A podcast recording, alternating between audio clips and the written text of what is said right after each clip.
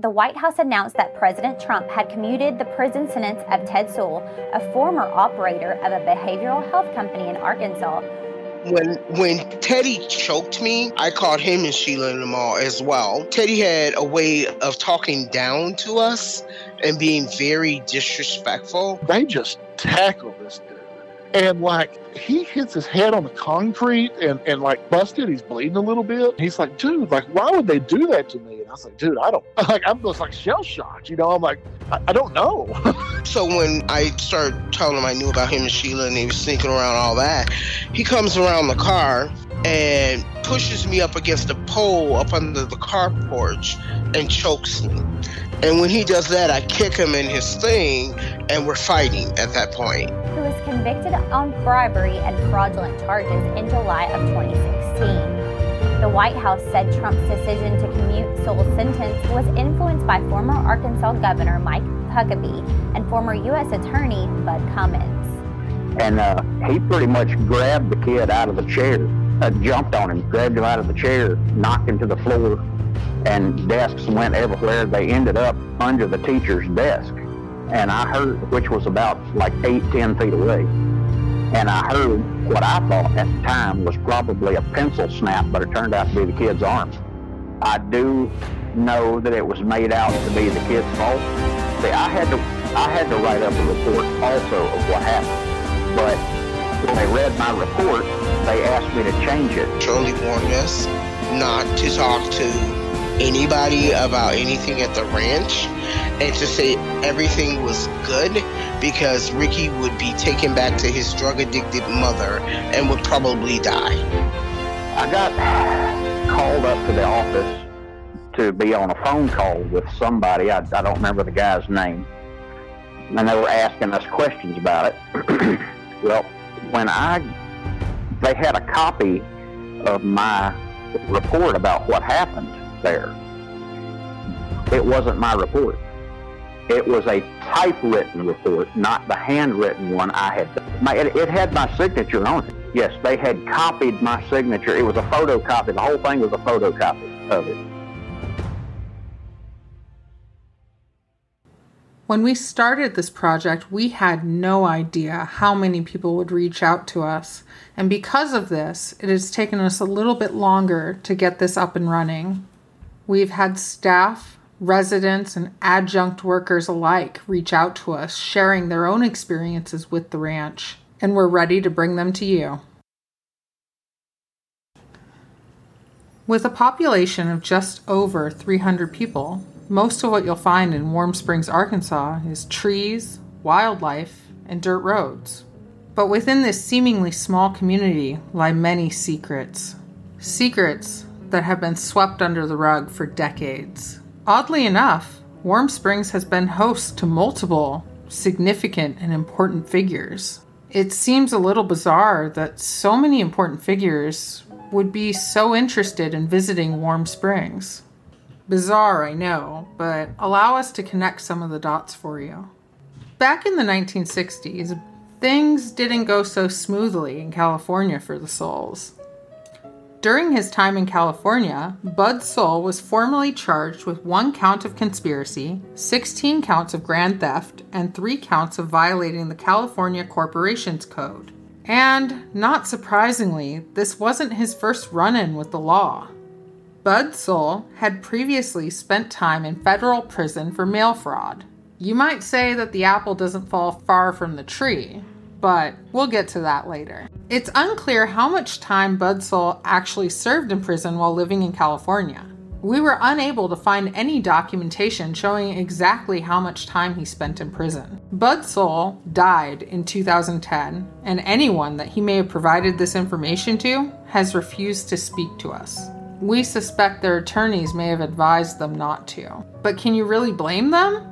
In their situation, I'd probably do the same even with only a fraction of the allegations Ted Suhl has had thrown his way. But what we do know is that Bud Suhl's sentence was 2 to 20 years, and the mail fraud scheme earned him a discretionary sentence of up to 10 years. After serving whatever time he served in prison in California, Bud Suhl left Los Angeles behind and headed to Randolph County, Arkansas. By 1976, Bud Suhl had established a Bible based residential treatment center in Warm Springs, Arkansas. Unbeknownst to him at the time, this facility would grow into a multi million dollar business shrouded in mystery and controversy. It would ultimately become his lifelong legacy. According to former residents from the earlier years of the ranch's operation, Mike Huckabee would visit the ranch every week to have secret meetings with Bud Suhl. These meetings were conducted in private prior to him becoming the governor of Arkansas. Another former resident claimed that they used Bill Clinton's private plane to get to an emergency hearing in Chicago while Clinton was serving as Arkansas's governor. There are reports and allegations of several Arkansas governors colluding with the Lord's Ranch, such as Asa Hutchinson, Bill Clinton, and the most commonly known ally, Mike Huckabee. Mike Huckabee is believed to have played a significant role in convincing Donald Trump to commute Ted Suhl's prison sentence at the end of his presidency. After years of being watched by the FBI, Ted Suhl was sitting in a federal prison stemming from charges of fraud and bribery related to the ranch. Do you remember that apple falling far from the tree remark earlier? Like his father, Ted too had also become a felon. There is a little irony in the fact that Ted Suhl allegedly monitored all of the landlines on the ranch's property because eventually the FBI would wiretap Ted's phone. The FBI's investigation produced enough evidence to allow a court of law to sentence Ted Suhl to seven years in federal prison. According to some former staff members, Ted claimed he was set up by President Obama due to his Bible based treatment facility.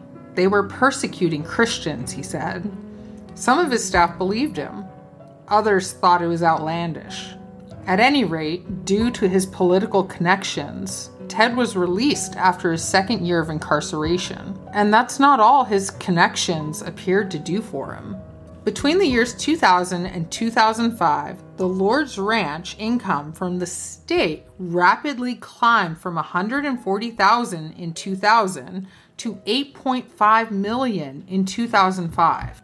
And there was really no explanation for the sudden increase. Bud Suhl's buddy, Mike Huckabee, was the Arkansas state governor during that time. But as Bud grew older, his son, Ted, started to take over the business. Between April of 2007 and September of 2011, Ted Suhl's two businesses, Maxus Inc. and Trinity Behavioral Health, formerly known as the Lord's Ranch, received more than $125 million in state administered Medicaid funds.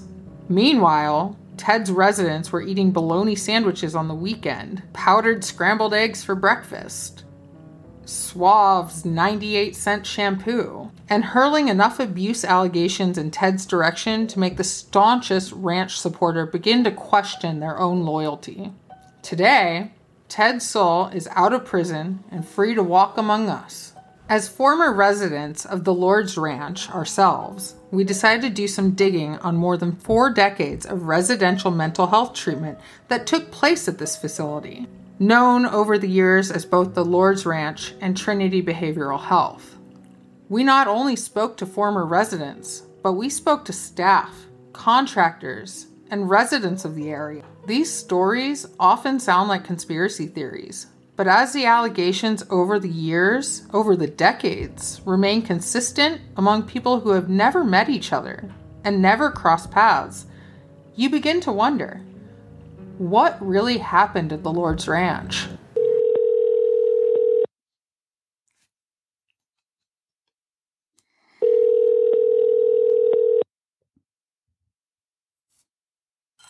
Hello. Hello. Hey. You want to just get right into it? Yeah, let's do it. All right. Well, um, how did you end up at the Lord's Ranch? So, I had always had kind of emotional issues. I didn't have an easy childhood, but the tipping point was when I was sexually assaulted at 15. And it happened over a summer. And when I got back to school, literally everyone knew about it. and I hadn't told anyone except my grandparents and the police. So, how did this get out, right? Um, Right. it was the guy that did it. He had told everyone his version. sure. He got ahead of the game. And uh, I was relentlessly bullied for about a year and a half. I was getting notes in my locker telling me to do the world a favor and kill myself and giving me step by step instructions on how to do it. Wow. Um, I was being kicked, hit, spit on. The school stopped letting me go during passing periods. I had to wait until the bell rang, and then I was allowed five minutes to get to class because the violence and the altercations was so extreme. And over the course of this, I developed an eating disorder and became very antisocial. I didn't want to talk to anybody. I lost every friend I thought I had, and I was just horribly depressed. I was sent to the hospital after I had a full on breakdown at school. Um, that was embarrassing. was that and, uh, at was Providence? No, I was sent to Central Peninsula Hospital, who called and coordinated with Providence to admit me to the Discovery Unit. And I spent about two, three weeks at Discovery. Discovery applied for three different places for me to go, and the ranch was the only one that responded. Do you remember what the other places were? I know one was Provo Canyon, Utah. Yep. I You don't know what the third place was. That is exactly my experience too. It was one of three, and I can remember a place in Utah that I believe was Provo Canyon, but It most it- likely was because Alaska sent a lot of kids to Provo. Yeah, For the I- record, Provo has very similar allegations of abuse. That's what I heard, and it's an 18 month minimum too, and that's why I was like, well, I hope I go to the ranch because I, I thought it was going to be six to nine months. I was like, I just got to behave for six months, and I'm out of that place. Not the case, but I was yeah, never yeah. given a timeline. Oh, really? Nope. I was not told anything about any timeline. Maybe they caught on that the timelines weren't accurate and they just quit saying them. but I don't uh, know.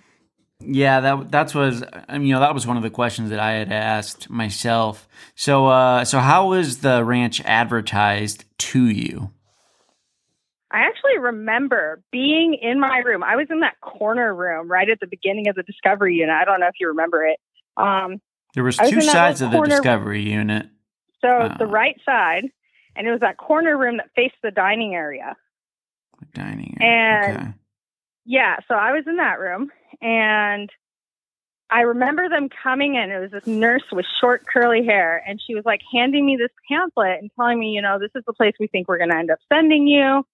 Um, and I was begging my family to let me go live with my aunt and uncle, thinking that maybe just starting over in a different community would help. Sure. And that was ultimately denied. And so I was sent to the ranch instead. Well, they handed me this pamphlet and I'm reading about it. And I it was a black and white pamphlet, no color, but they had a couple like grainy photos on it and uh drawing of a church on the front. Did you see like the And, grainy uh, Christmas tree photo and stuff like that? Kinda, yeah. Yeah, I remember and, there being uh, a Christmas tree on mine. They it had all sorts of description. It was talking about how we would be allowed to take these different classes to cater to different interests like cooking and art classes and I was like, well, that sounds kind of fun. And it talked about how we would do horseback riding and taking care of animals. And like the impression I got from it was that it was going to be like a fun summer camp. Yeah.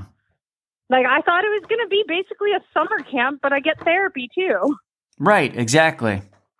Because That's- that's that's the impression it gave me, and it even said in the pamphlet that religious services are available but not required, Right. or something along those lines. It was Sure. it was that they were optional, and I specifically honed in on that because I asked them, "Do I have to do the religious stuff?" And they said no. They said it was optional. Yeah. And they gathered that by talking to the people or reading something, I take it. Probably, I really will never know. Yeah. Of course, because they don't send people there. They don't send people to check it out. Yeah, just they don't they don't do any kind of checks. Yeah, they So just they just take their word for it and okay, cool, that's what it pamphlet. Right on. But it did sound fun. Like I was looking at this thing. I remember sitting on my bed and I was reading this over and looking at it, and it had like a list of like maybe half a dozen different classes we could take and activities we would do and what the environment was being like. And I was totally picturing myself riding horses and taking art classes and learning how to bake. I feel really alone, like no one is really listening, and there's definitely no one that can do something that's listening. They seem to want to put everyone in residential. Six out of the nine of us are being faced with going to residential. I'm wondering if there's a reason behind so many residential recommendations, like money, because it seems very suspicious and very infuriating to me. I hate being just another name and another number on one of their charts. They don't care what happens to us here. They really don't. Anytime I want to talk, they're always too busy with paperwork or reports or forms. Why am I here? They're not helping me, that's apparent. I don't want to go, but everyone seems so intent on throwing me in there. It isn't fair. I don't want to go to some reject facility in Arkansas with a bunch of fucked up teenagers. This is my senior year. It's supposed to be fun and full of good memories, not being locked away in some facility. But let's say, so what was it like a week later that you were sent there, or uh, how long was it? Um, so I went down over Memorial Day weekend. I was admitted to Providence May 15th. May So- 15th. About two weeks, a little over two weeks. Oh, okay. So it took Um, a little bit to get everything squared away. Somewhere in there, yeah. I don't, I'd have to look at a calendar, but you know. Um, Sure. So I was there for that. The last few days of May was when I got to the ranch. I only know this because I have letters dated from May. Um, Do you remember who that? picked? Do you remember who picked you up from the airport, or how did that work exactly?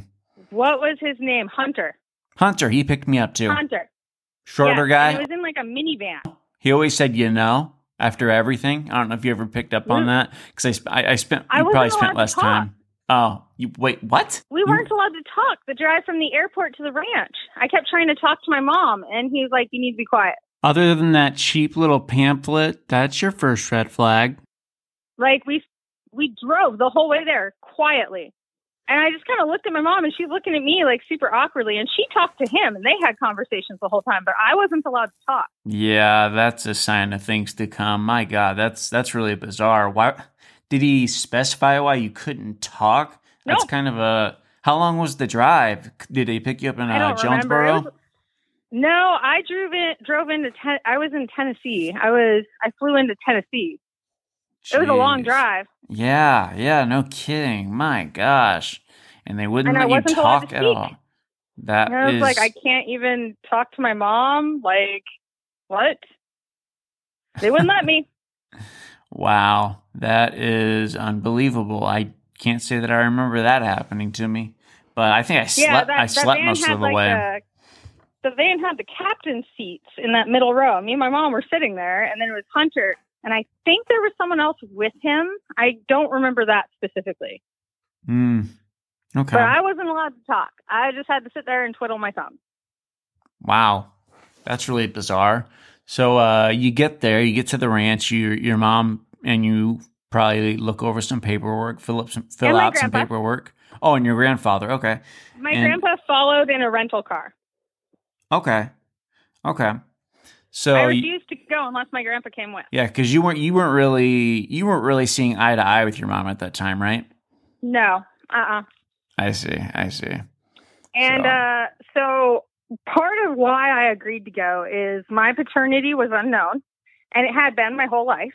And my mom had never told me. And she told me that if I cooperated with this and I didn't run off in the airport, didn't try to make a book break for it, that she would give me the name of my dad. And that was the one thing I wanted more than anything else in the world. Absolutely. And she did. She handed me a sticky note with two names on it. Why two? Because she wasn't sure Uh, herself. Those were the two possibilities. Oh, I see. And did you ever figure it out? I did, but neither one of those men were it. Uh, that's a whole nother story, but Okay. basically, a private and get uh, one private investigator, three skip tracers, ten years, eight legal DNA tests, and three autosomal DNA tests, and about sixteen months of spending full time work learning it, and I found my dad.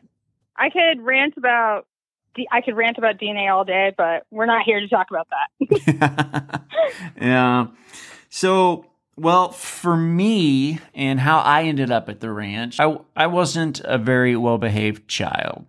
Um, I no was, kidding. Yeah, I was not. uh, so I, it wasn't. Uh, mine's not as much of a sob story as it is. I was upset because I moved to Alaska. I hated Alaska. I hated Nikiski, Alaska. I missed the city life. I wanted everything to be the way it used to be. I remember when we go to Anchorage, I'd always want a Papa John's pizza because they didn't have Papa John's down there, and just little things like that. Like it was always so cool to go to Anchorage. I'd see highways that looked kind of familiar. Like you know, it was it was always really nice. Anyways um, I got in a lot of trouble at school, and my eighth grade year, I ended up getting, I believe, I'm trying to remember if I was full on expelled or if my parents just pulled me out while I was on the verge of being expelled. At any rate, I ended up getting homeschooled. I had a bad temper, and I remember my parents had rented a rug doctor, and I threw their rug doctor at my mom's grand piano. And yeah, I was, uh, like I said, out of control. Uh, broke a piece off of the grand piano. Those things are not cheap. And I broke the rug doctor, which was rental. And uh, they ended up having the cops come. And I kind of went through the same process that you did by going to Central Peninsula. And then I was taken to uh, the Discovery Unit, and I had been taken there before. I had actually been arrested on my birthday at one point for doing a fit on my birthday. Uh, I was they they thought I might have bipolar disorder like my dad because of how out of control I would get. And uh, Yeah. any, anyways, so I was kind of used to getting therapy. I started getting that when I was uh, around nine years old after my dad had uh, committed suicide. They, they thought a lot of my behavior had to do with that, but um, I I don't know that to be true. I just I always just felt like it was who I was. So I go up to Providence, and then this is my second time at Providence. So usually you go if you go there a second time, they'll send you to a long term treatment facility. Um, I believe this was my See, mine was my first time. I w- that was my first time at Discovery. Really? So typically, Yeah. so typically, yeah, you'll go there for a short term, and it's almost like a little kick in the pants. Like, hey, you know, let's let's just talk about this a little bit, and you know, why don't you tell me a little bit about yourself, and then you, you're you're out of there in a couple of weeks. Well, uh, that didn't happen. I went. I ended up going to the Lord's Ranch. So we sat down. They they were talking about the options, and one of the options was Provo Canyon in Utah. And I was told that it was a minimum of 18 months if I went there. I was told if I went to the place in Arkansas, the Lord's Ranch, that it would probably be six to nine months. And the third place, I cannot remember for the life of me what it was, but it was ruled out pretty quickly that I could go to that. And it ended up being the place in Arkansas. And I was like, okay, well, that's good. I'll go to the place that's not a minimum of a year and a half and I'll get out quicker. So that's probably going to be better. Um, Sound logic? Right. You know, I didn't I didn't care about horses. I didn't I didn't expect it to be fun. There was nothing in me that said this was going to be a good time. I'm just looking for the shortest stay. That was all I cared about. It's- So if like That's funny that we were so opposite there. well, I mean, we were there kind of for opposite reasons too. I mean, yeah, you might have had some emotional issues stemming from something, and maybe mine stemmed from something, and I just didn't realize it. But regardless, I, I actually was not a well behaved kid for as long as I can remember. I was expelled from two different schools in elementary school, um, fourth and fifth grade. So anyways, uh, I Hunter picked us up from the airport, and for some reason, I want to say it was in Jonesboro, not in Tennessee, but I'd have to double check with my mom on that. Um, I don't. I'm like 99% sure mine was Tennessee. Well, I know I fell asleep in the car, so I don't know that talking was really an issue. I was passed out, and I remember waking up and we're on the dirt road, and I'm looking over to my right, and I'm seeing all these kids. Some are playing basketball on the other side of the church, or you know, they're all hanging out, and I was like, oh, geez, another one of these stupid places, and I was just annoyed, didn't want to go, and um. And I, yeah, and then we did the whole paperwork thing and everything, and they sent me to the Joshua House, which was usually for the younger kids, and I believe I was like 14 at the time, so there was a couple of kids that, that were there that were older than me uh, at the Joshua House. Um, some of them were like 17, I think. They were bigger kids. But typically, what they would do with the Joshua house is put the, put the younger younger kids there. Well, while I was there, it was probably my first week. We were. It was one morning, and I think we were getting ready to go to school or church. And uh, this one kid, we you know how we always had to make our beds in the morning, where we had to like Yeah. where we had to make it a I hated certain we had to tuck it in a certain way and then like fold over the pillow fold So, side note, side note on the bed. yeah No one told me there was a specific way I had to make it. And so my very first day, they're like, "You need to make your bed." So I go in there and I just make my bed. You know, I throw the sheets over it, put the pillow on it. I got ripped a new one. oh gee they, so they didn't even I was explain it ripped to a new one. no, and I'm just standing here like, "What do you want me to do?" They're like, "Well, that's not how you make a bed." I'm like, "This is how I've always made my bed at home." I think they actually told me, or maybe one of the residents did. So uh, yeah, but anyways, we were, you know, and this kid was new too because, and I only know he was new because he had long hair, and I And- Telltale. yeah, yeah. You don't have long hair and uh, you've been there for a couple months. That's for sure. I think it was like once a month we would get our hair cut um, or hair shaved. And uh, so this guy, he, he did something wrong with how he made his bed. And uh, the staff member walked in there. And bear in mind, this staff member, he, he he's. He's, he worked for the uh, police department. He's actually the former sheriff of the police de- department. And I don't know if he worked there at the time and then worked at the Lord's Ranch part time or if he was just former police officer. I can't recall that. But this is that was Okay. that was Randy Barber. That's the guy who's running for the uh, Randolph County judge right now.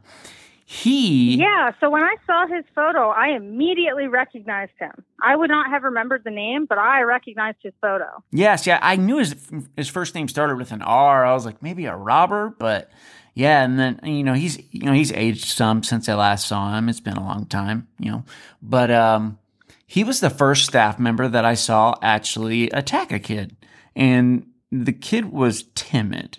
I don't even recall the kid screaming as much as he was just like it just seemed like his heart was pounding and he was nervous as he's getting thrown around. I saw him slam him into a dresser and crank his arm behind his back and and I was just like, "Oh wow, we're in, we're in a place where they'll do that." Okay, cuz my understanding was always you have to be a threat to yourself or others if a staff member is to restrain you. Well, not only was it not a restraint, it was an attack, but the kid hadn't done anything threatening. So that Yeah. that was at that point I was like, okay, that that's where I'm at. Well, there's this guy there. His name is Jason Wilson, I think. He tells me that he's going on a home visit, and I had snuck four hundred dollars in, so I wasn't going to give him all the money. I said, but I but I trusted him because I wasn't familiar with how many snitches there were in these facilities. So I said, Oh, yeah. So I said, well, I have 400 bucks on me. I'll give you 50 bucks if you call my mom and let them know that they are abusing kids here. And uh, he ratted me out. And all of a sudden, I'm sitting at the bench one day, and this one kid walks up to me, grabs me by my shoulders, and he says, 400 bucks is a lot of money. And I looked at him, I said, Yeah, so is 500. What's your point? And he just kind of walked away. So after the kid walked up to me and told me that, it wasn't long after that Tyree uh, called me over to his van that he was sitting in. He's sitting in the driver's seat, Stan is in the passenger seat. And he starts interrogating me about the money. Where's the money? I was like, What money? He's like, You know what I'm talking about. Where's the $400? Where are you keeping it? And I was like, I don't know what you're talking about. I don't have $400. And then, uh, and this went on for a while. And then finally, he got to the point where he grabs me by my shirt. I remember what shirt I was wearing. I knew he was a former NFL player. And, could, and that's the only reason I remember because I was wearing a Rams jersey. I was like, maybe he wasn't a Rams fan. I don't know. But the guy, but the guy grabbed my Rams jersey, twisted it, pulls me into his face. We're like practically nose to nose. And he said, if you don't give me that money right now, I'm going to take you in the back and I'm going to do something that me and you are both going to regret. And I had That's not threatening. Right. And I'm, I'm like, okay, I just saw this kid get beat up for not making his bed right. They're clearly pissed off. I have four hundred dollars, and uh, so I was like, I'm not going to throw hands with a professional athlete. No, thank you. I said, okay. And I gave him the money. that was enough for me. You don't think 14 year old you was strong enough? Yeah, I wasn't going to risk that one. No way, Jose. Yeah, I, I don't I, blame I don't think 25 year old me was strong enough. That guy was a professional athlete. That guy, I mean, there was, uh, there, I had no chance. It could have been a two or th- So- two or three of me on him, and I probably would have lost. It was he was he- One of the yeah he was bad. Oh, I don't doubt it. But like one of the staff members in the female houses, her name was Jan. You've probably heard about Jan Curtis. Um, oh yes, she was pregnant, like heavily pregnant. Not just like, okay, I've gained the recommended 20. I mean, she was heavy. And she would sit on you in a PRT with her massive belly. But, you know, and between her and several other staff members who were all of the bigger variety, it was scary that they were doing PRTs. it seems dangerous for the baby. I would think so, yeah. I mean, to literally get physical with a teen that's supposedly troubled. I mean, she must have known that you weren't going to be a threat to the baby. I mean, personally, she just I've had five kids. I would not be fighting a angry teenager while pregnant. right now. Why did she put you in the PRT? Oh, she didn't do it to me. I saw her do it to other girls. Oh, okay, sorry. So why did why did why was she doing it to them? um, Do you remember any examples? Usually, I, I remember a lot of PRTs happening. I don't remember all the circumstances, but a lot of times they were for attitude. Yeah. Um, there was one that I remember in particular. There was this little girl there. I swear I felt like she was my baby sister. She arrived there after me, and this girl was so tiny, like 90 pounds, soaking wet, and she was only like 13 years old. Mm-hmm. Like she was this tiny little girl. And I just felt like I had to protect her all the time because the other girls were awful to her and she was just so shy and so timid. Yeah. And we had had phone calls. It was like a Monday night because that's when we got our phone calls. And she was so upset when we got back from the phone call. They let us go to our rooms for a little bit and it was time to come out for Bible study. And she's standing in the doorway of her room, just kind of quietly sniffling. And they're like, it's time for Bible study. And she's like, I just want to go to bed. And they're like, well, it's time for Bible study. And she's like, I really just want to go to bed. And she's like struggling to even speak. She's just crying softly and sadly, like she's not rage crying or anything. Right. And they said, well, it's time for Bible study. You need to come join the group. And she's like, no, I don't want to. And Jan tried to grab her. And she pulled her arm back. And next thing I know, this tiny little girl is on the floor, her face in the carpet. Jan's on top of her. Some other staff member is helping her. And the girl looks up and there's just blood pouring out of her nose. And I was so terrified because I'm like, this girl is tiny. She's a baby. So did her nose hit the floor and that's why it was bleeding, you think? I, I think so. I mean, obviously, I don't know, but I remember being so scared and I didn't know what to do because I wanted to help her. But I also knew that there was literally nothing I could do to help her. Now, where was Jan sit? Uh, how is she? What position? Can you describe the position of each staff member? You said another one was helping her. So how- they So they Jan pulled her on top of her, like on her back. she's on her. They they did the total PRT where they shove your chest into the floor, your arms are behind you, and Jan's sitting kind of straddled across her waist with her knees on the floor, Okay. and so the girl's on her stomach. And what was the other staff member doing? She was standing next to her, like trying to hold her arms and acting like she's being helpful. I can't remember that staff member's name. Right. Okay. So Started with a J. just kind of making sure she didn't have any limbs available to retaliate. Yeah. Mm-hmm. I see. And uh, And I just remember being so upset because I'm like, all she was doing was crying. She wanted to go to bed. yeah. That's all she wanted. She wasn't threatening anyone. She wasn't. She pulled her arm back when Jan tried to grab her. Sure. Natural and like, instinct. wouldn't you? Like, if I come over to you and I'm telling you to do something you don't want to do, and I grab your arm, what are you going to reflexively do? yeah, instinctively, you're gonna pull away. You're gonna. You're going to pull your arm back. Yeah. It wasn't inappropriate behavior. She wasn't being disrespectful. She was upset. But they couldn't see it as that. They saw it as you're not doing what exactly what I'm telling you to do at this very moment. Yep. We were being defiant. That little girl was being defiant. Do you know what time of night it was when that happened? It was evening because we would have like morning Bible study, then we would walk back to the house and we'd have lunchtime Bible study after we ate. And then we would have an evening one. Sometimes we had an afternoon one too. But we didn't always do four, but we always did three. Wow. Every day. That's a lot of Bible study.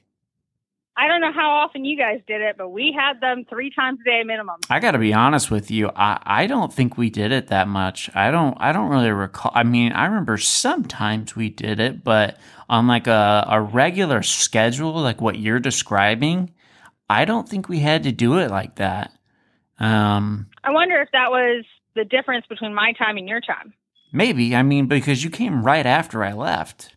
I mean, you got there. Yeah. You what when I think it was. What'd you say? Like at the end of May, and I 2006. 2006. Okay. And oh yeah, and then I well okay, never mind. I left in 2005. So Okay, so you're a year ahead of me. yeah, it was February. I believe it was February 2005 is when I got out of there. And um, The Bible studies were so disturbing in nature. And initially, I didn't realize it um, because it just seemed like they were doing a Bible study.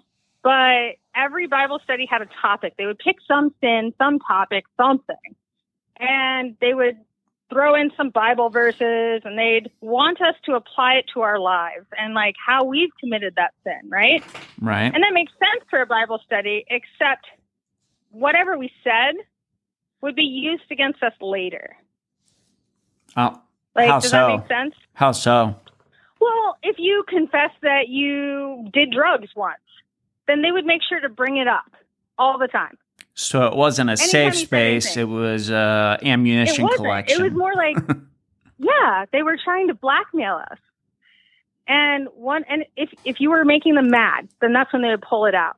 They'd be like, "Oh, well, you said," you know. And there was one Bible study in particular, and I think I've told you about this one that I was just furious and like I was. I think that was the angriest I had ever been in my life. We were talking about premarital sex, Mhm. and we were basically expected to go around in a circle and explain how premarital sex ruined our lives. ruined And- or would ruin? Yes, ruined because we were basically all dirty hoes. Um, I gotcha. Yeah, they had that attitude. There was a lot of purity culture going on. Yeah. So they had purity culture big time. Like the dress code, I couldn't have anything below my collarbones because I might make a boy sin. I might make someone think sinful thoughts. And then that sin is going to be on me. And when we get to heaven, ju- God is going to judge me for that time that I wore a shirt below my collarbones and some boy thought some dirty thing about me. Below your collarbone. Um, wow. Yeah, we couldn't wear anything below our collarbones. My grandparents bought me a whole new wardrobe before I got to the ranch, and I could only wear like two pieces of it. Jeez. And my grandpa's not going to dress me like a hooker. Here, like- you can wear these pajamas. There you go. Yeah. And so, anyway, we have this Bible study. We're going around. We're supposed to be explaining how premarital sex ruined our life. And I'm sitting here like, I don't want to do this. And I go around, I'm like, well, I don't really think it did. And like, Jan is getting mad. She's like, of course you don't, because Samantha's going to hell. She would always tell the other girls that Samantha's going to hell because I was vocally atheist while I was there. And, um, anyway, Wow. this one girl is really upset. And I think, I think her name was Tara, but I'm not sure. Anyway, she's upset and she's looking really like concerned, like she wants to say something, but she's not sure she should. And she finally pipes up and she goes, Well, what if you didn't want to have sex, but they made you? And Jan starts telling us, Well, it doesn't matter. You still participated in sexual activity and you need to ask Jesus for forgiveness.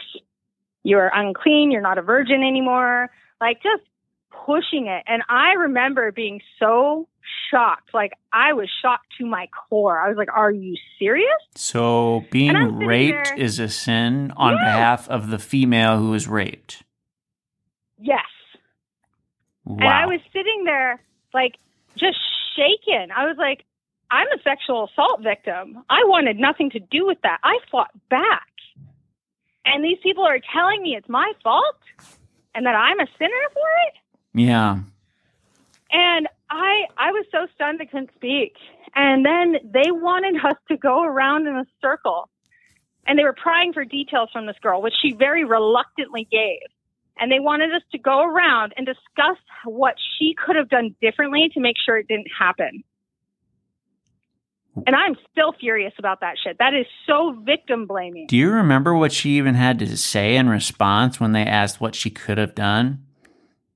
Uh, I don't Probably remember kicked what she him said. or- I know one of them I don't know. was like, well, don't wear clothes that are provocative. Mm. Uh, don't go alone with guys, even if you know them. Um, make sure you have protection with you, like weapons and stuff, like all these different things. And I'm like, it got to me, Mm. and I was so angry. I was so furious. I was almost shaking, and I just looked at them. I was like, you know what? You don't hang around rape it. Yeah. And I got sent to my room for that wow. Yeah. because apparently that wasn't a valid method to prevent sexual assault. Well, I mean, it's kind of obvious. You know, it's. I, oh my gosh. Wow. That is. yeah. I don't even know what to say was, to that. that. was the worst Bible studies that I was part of there. and you get sent to your room for that. Yep. Unbelievable. Because I wasn't complying with their angle. And a lot of the girls would. They would just they would go along with whatever they thought they were expected to say.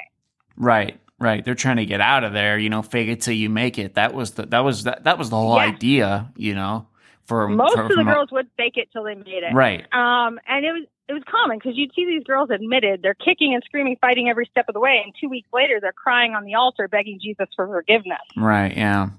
Exactly. It was all a show because that was how you survived there. Yeah. Yep. Exactly. That's exactly right. 'Cause they did that. the It was weird. They did that every time at the at the ranch too. Oh, yeah. And you, uh, you you've been to other churches, haven't you? Oh yeah, I was raised uh, Methodist. Okay, so going to the altar at the end of a service, that's not like that that happens sometimes. Some people do that. When I was at the Yeah. ranch, it seemed like it was part of the routine. You know what I mean? Yeah, Like at the end, at the end, everyone would It go up there. And uh, I remember this one time we were taken to a church, and uh, it was a different church. Uh, Mike Davis took us there. It was me and some other guys. And uh, at the end of the sermon, all those guys, or a bunch of the guys, go up and they start praying at the altar. Well, the people at the church think that this sermon really got to them, but really they're just doing the same routine that they did at the other church. Like they're like coming up and giving them back rubs and stuff, like good for you, good for you, you're turning your life over to the Lord stuff. But really they were just doing the same routine that they did at the ranch. They just weren't they didn't understand that that was that that was the norm at the ranch. It wasn't a it was expected. Right. It wasn't a special. it- it- there was nothing special about what had just happened. They weren't over. They weren't moved or overwhelmed. They were just doing what was expected. It was a way of showing compliance. Yeah. Yeah. And you would be singled out if you didn't do these things. If you weren't just moved to tears at every single service, you were not you were not making progress. Yeah. And that's the other thing too is they don't tell you your estimated discharge date or all right, well, if, if everything goes well, if all goes according to plan, then you're going to be out of here July 3rd or you know, what have you.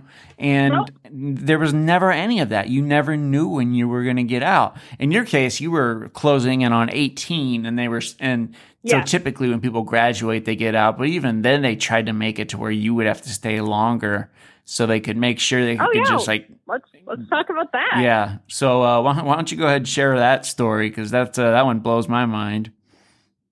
So part of the reason I was so vocally atheist and part of the reason I just did not give a crap was because I'm like, I'm going to turn 18 in six months. So the longest they're keeping me in is six months. That was my logic in my head. Um, so early on into my stay, my family tried to get me out. They had read some stuff about the ranch on some forum and they just weren't comfortable with it. And there were like little red flags popping up throughout this whole situation. Um, and they were told that if they tried to remove me, they would be forced as mandated reporters to report my family to Child Protective Services in Arkansas. Now, CPS in Arkansas is run by DHS. Just so you know, DHS is the people that Ted Suhl was convicted of bribing. Um, you can see the conflict of interest pretty clearly right there. Sure. So the threat was essentially that CPS would get involved, they would take custody of me, and then I would be forced to stay at the ranch till I was 21. So my family left me there, but they were up the ranch's butt pretty much every day. My family called that ranch every single day. They made demands, they argued, like they were a pain in their their side. Yeah. And uh, so then, about a month before I was supposed to turn 18, after taking message after message after message from my mother and not returning them, not returning calls, uh, they called my mom trying to convince her and persuade her that I was not ready to leave, that I hadn't completed the program, and that I needed much more intensive therapy. I needed more time, and that they can't make me stay. And so, what they need to do is they need to file with the courts in Arkansas, I think Arkansas, um, that I am incompetent. They needed to file me as incompetent so that the ranch could keep me until I was 21. How would how would they define incompetent? Just to be clear, when they say that. From what my mom said, they had implied that their doctor would testify that yes, I was incompetent. Okay, so you basically you were you were not- incapable of being a legal adult and handling yourself Yep. and all holding down a job, things like that. Is is that pretty much now, what they're trying to keep get in at? mind, yeah, yeah. Keep in mind that prior to my admission to the ranch, I had been in AP science classes, marine biology. I finished marine biology with 115%. You know, like I was, I, I got good grades. I was smart. I had a job before I got there. I just had emotional issues stemming from trauma and some childhood problems that all cumulatively screwed me over. Yeah, and you were only getting more of those at the ranch. Yes. I wasn't stupid. No. Like I even after leaving the ranch, I managed as an adult just fine. Like I struggled like any other young adult first getting on their feet, but I wasn't incompetent. Sure. Wow. And so the idea that they were willing and wanting to get this in front of a judge in Arkansas isn't that sketchy? That's pretty terrifying considering how many connections they had. Alaskan child. Yeah, Um, yeah, and it's they wanted to declare me incompetent. And yeah, you were basically in their world at that point because they had so Yes. many connections. I mean, you look at all the different. I mean, they had connections to judges, they had connections to politicians, they had connections to police officers. I mean, that's why it took the FBI to get them down. It was a federal thing. It wasn't. It wasn't an in-state thing. I'm super weirded out that their doctor would be willing to declare me incompetent. And that's Dr. Brown. I don't know if it would have been Dr. Brown or Dr. Dixon. Hmm. Interesting note about Dr. Dixon. They advertised him as being a PhD on their websites, right? I have copies of all of this. He doesn't have a PhD. He has a PsyD.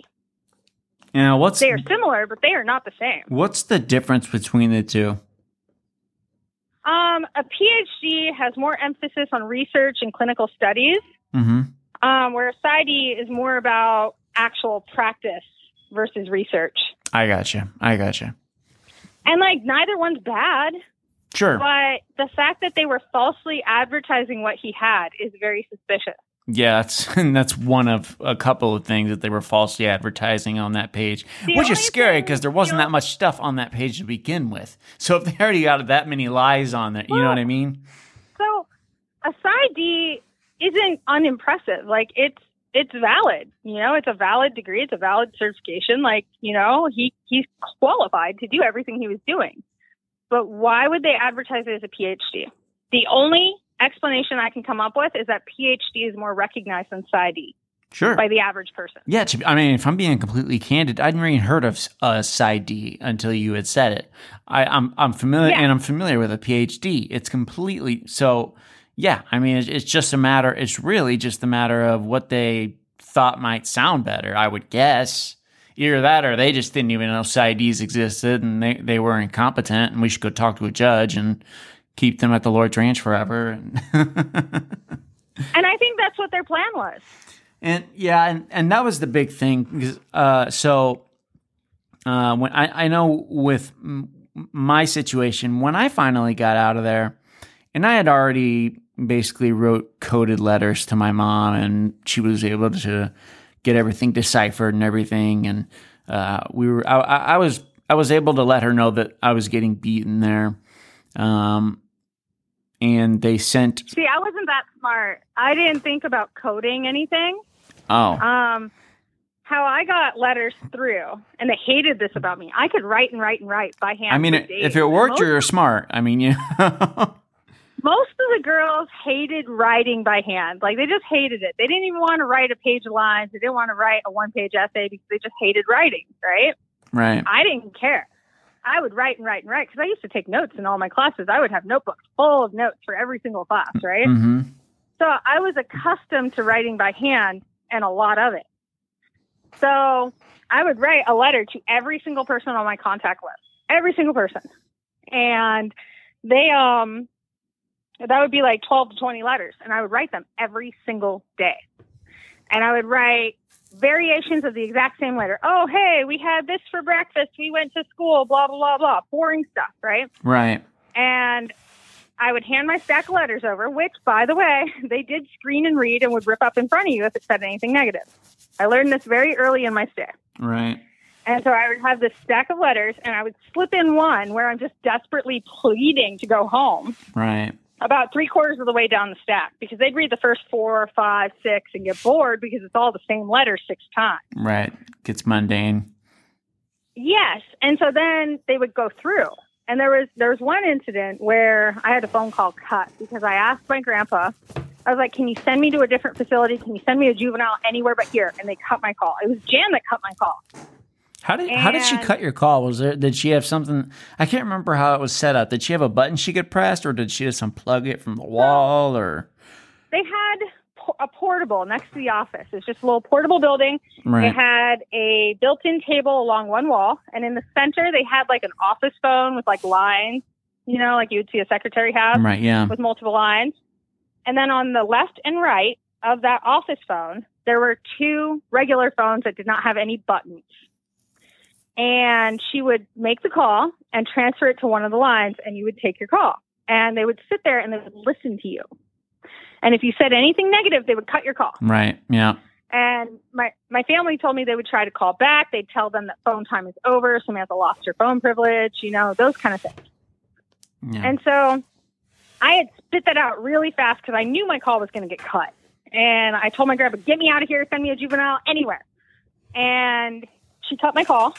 And so I wrote a letter and I had snuck it in my pile like I was doing routinely. hmm And it got through telling my grandpa, this is not the place for me. I need to be in a therapy based place, not Bible boot camp where they're shoving religion down your throat page by page right, um, just begging him, send me anywhere. I don't care where you send me, just get me out of here. And so my grandpa or my mom or someone, I'm not sure who called, someone called the ranch telling them, hey, you know, we need to talk about Samantha's letter. We need to talk about, you know, switching her to a different facility. She is really unhappy there. And I got pulled out of class. Oh, so I they brought up the the same day. letter and every. Oh boy, Yeah. Yep. So I don't know if it was the same day or the next day. I don't know the timeline between my family calling and when I got pulled out of class, but I was in the middle of school. I was in the middle of my class and a female staff member, I don't remember her name. I remember what she looks like, but not her name. And she came and got me along with a male staff member and they take me to one of those little counseling rooms, like at the entry. They had like two chairs and that was basically it hmm and they told me I needed to write a letter to my family explaining that I didn't mean what I said and to make it believable. Wow, And so I'm sitting here, I was like, why? they're making you write this And- letter in front of them. Yep. hmm And they said that I wasn't leaving that room until I wrote it. Wow, And I'm just sitting here like, what? You know, why? What?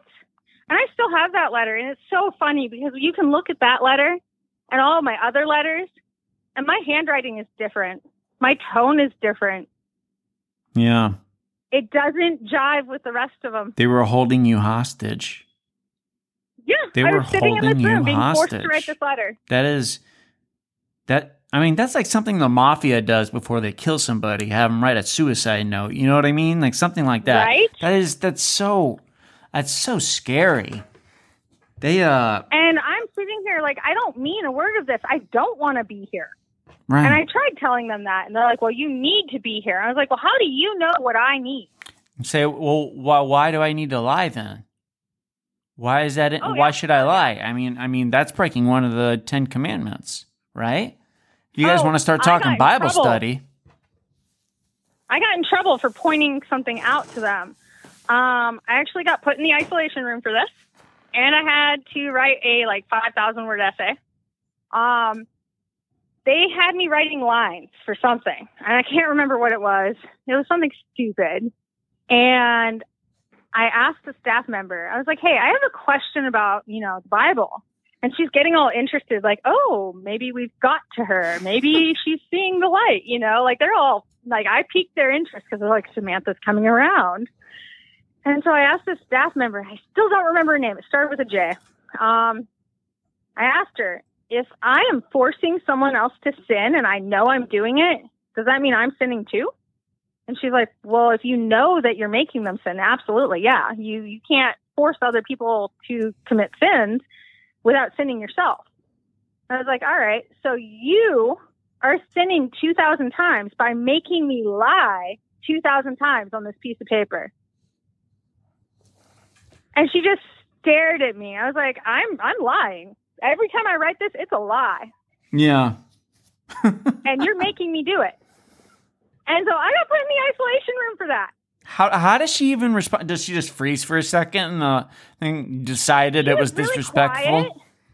Oh yeah, she told me I was being disrespectful. I was mocking God, and that I was twisting things to suit myself, suit what I my angle, basically. No, it's the other way around.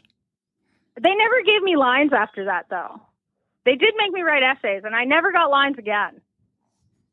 Interesting. And so that so the incident where they made me rewrite the letter was one of two times that I was ever um, pulled out of class. I was only pulled out of class twice, aside from like for therapy. Um, the other time, I am Alaskan. Like you're from the same community I am. Mm-hmm. You know what it's like here. We don't have snakes. Nope. Okay. There's no snakes here. If I want to see a snake, I go to the pet store. No reptiles, just amphibians. Yeah. And so this was early in my stay down there. I want to say the first couple months. I am walking to school and like there's this little ditch kind of across the road from the girls' houses. And I see Philander down there. And he's got a shovel.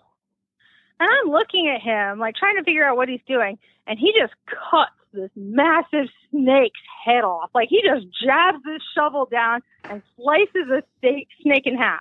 Yeah. I almost barfed. Well, first of all, I would have barfed just seeing a live snake, okay? But seeing a snake get decapitated was extra barf worthy. Like, I felt sick to my stomach the rest of the day, and every time I thought of it, I seriously started gagging. oh god, It was just so gross to me. yeah. It was so gross to me. I, I swear, I was traumatized by seeing that. I'm like, what the hell? And so, like, I mean, it's not something we see in Alaska Right. it's not something we have here.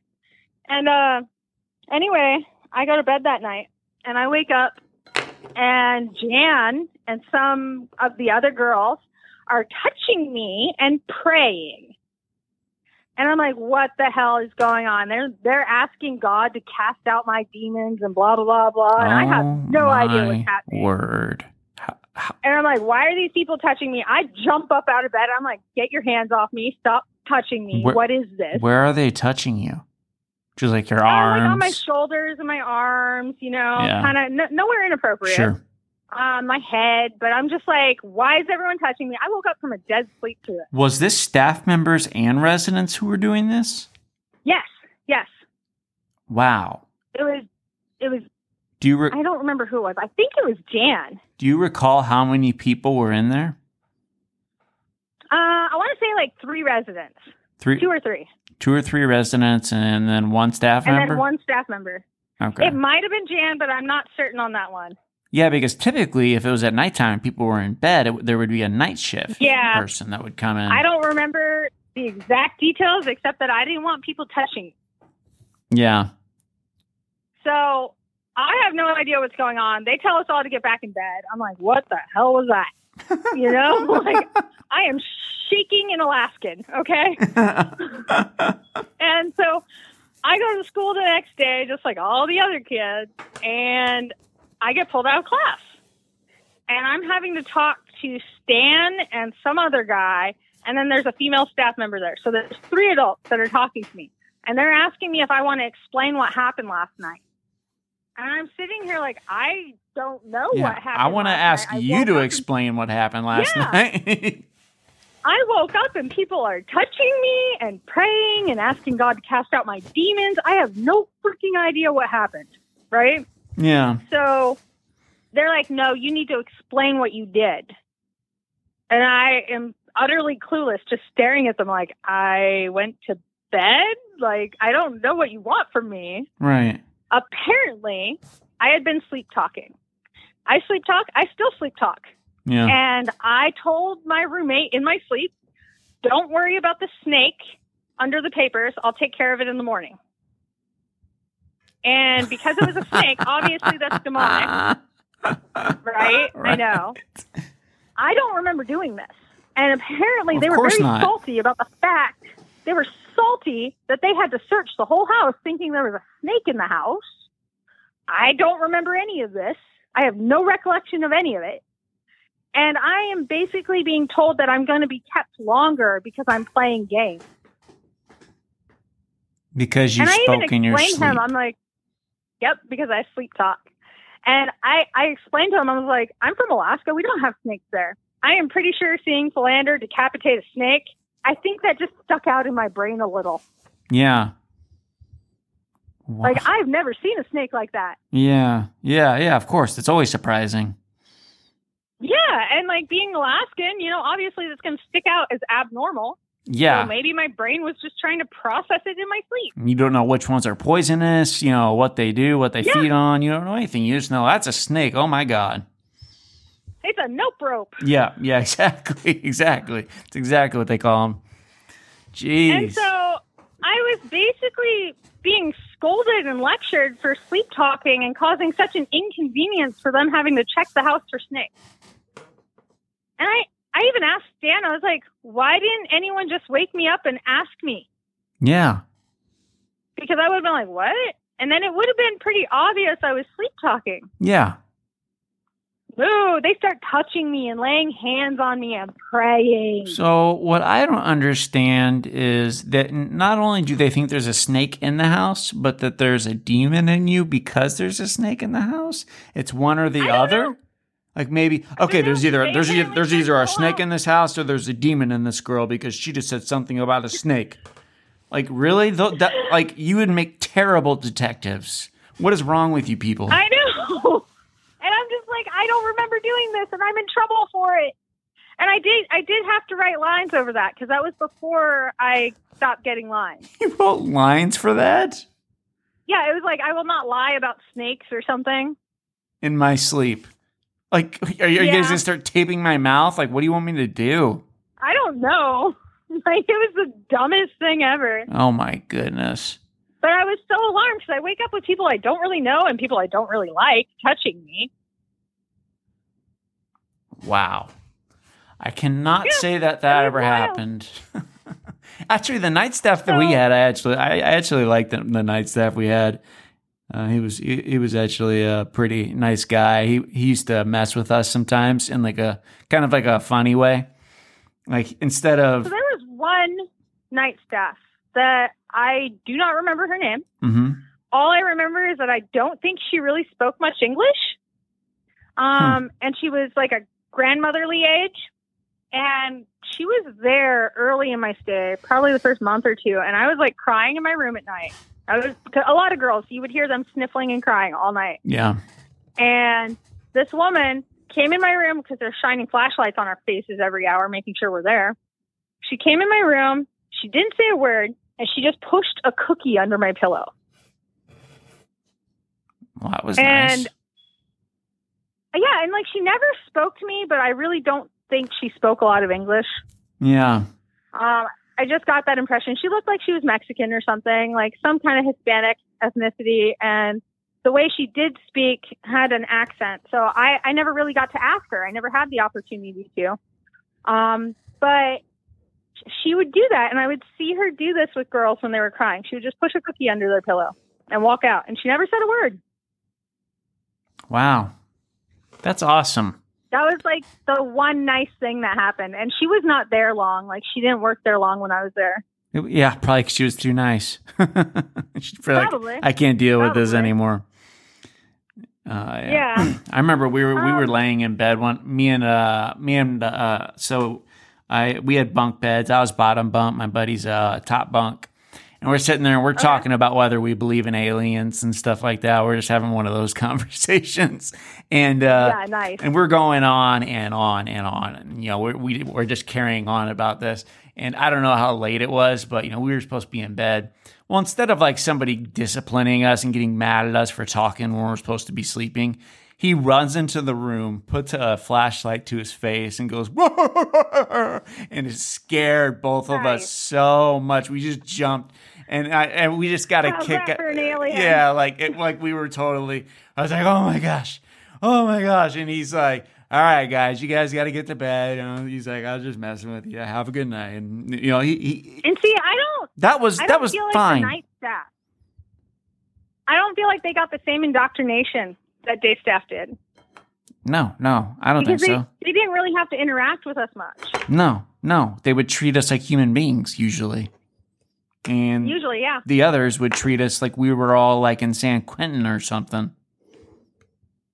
Yep. I mean, it was crazy. You know, there was one there was one thing I wanted to talk about was the medical care when we were there. okay, Um, one thing that was really interesting to me over the time I've been researching the ranch and talking to people that were there is that when they initially opened, Bud and Shirley were really against psychotropic medications. They didn't want these kids drugged up.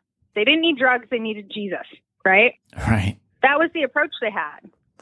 By the time I got there in 2006, every single kid was on a cocktail of psychiatric meds.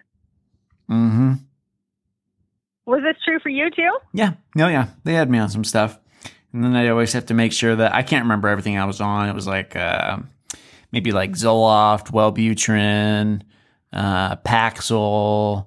Um, So I can't remember all of them. There are mood stabilizers and antidepressants and stuff like that. So what about the other kids though? Did you always see every single other kid taking meds? Were there any kids that you saw not taking meds? Uh, I don't know for certain that there were kids that weren't taking meds. I remember some kids would be taking things like Seroquel, and that's the only reason I know what Seroquel is, is because of the ranch and a kid taking it.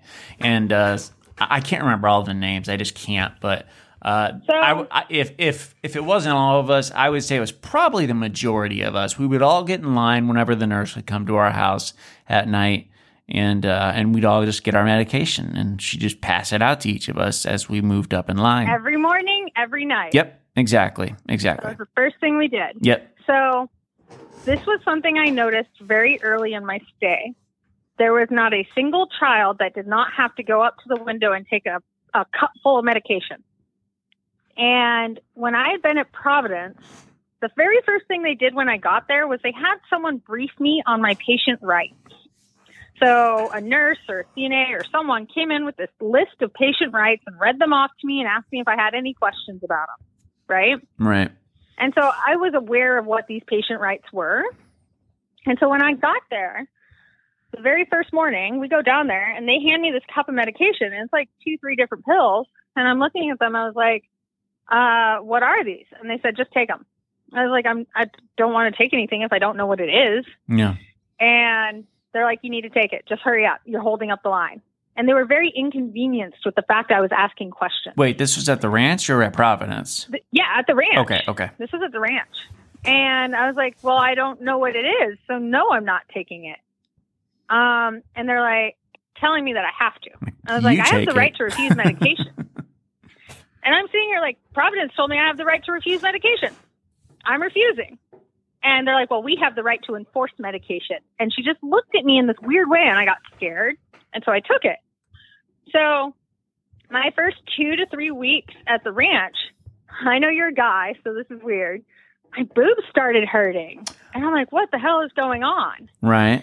And I'm in the shower and I realize I have milk spraying.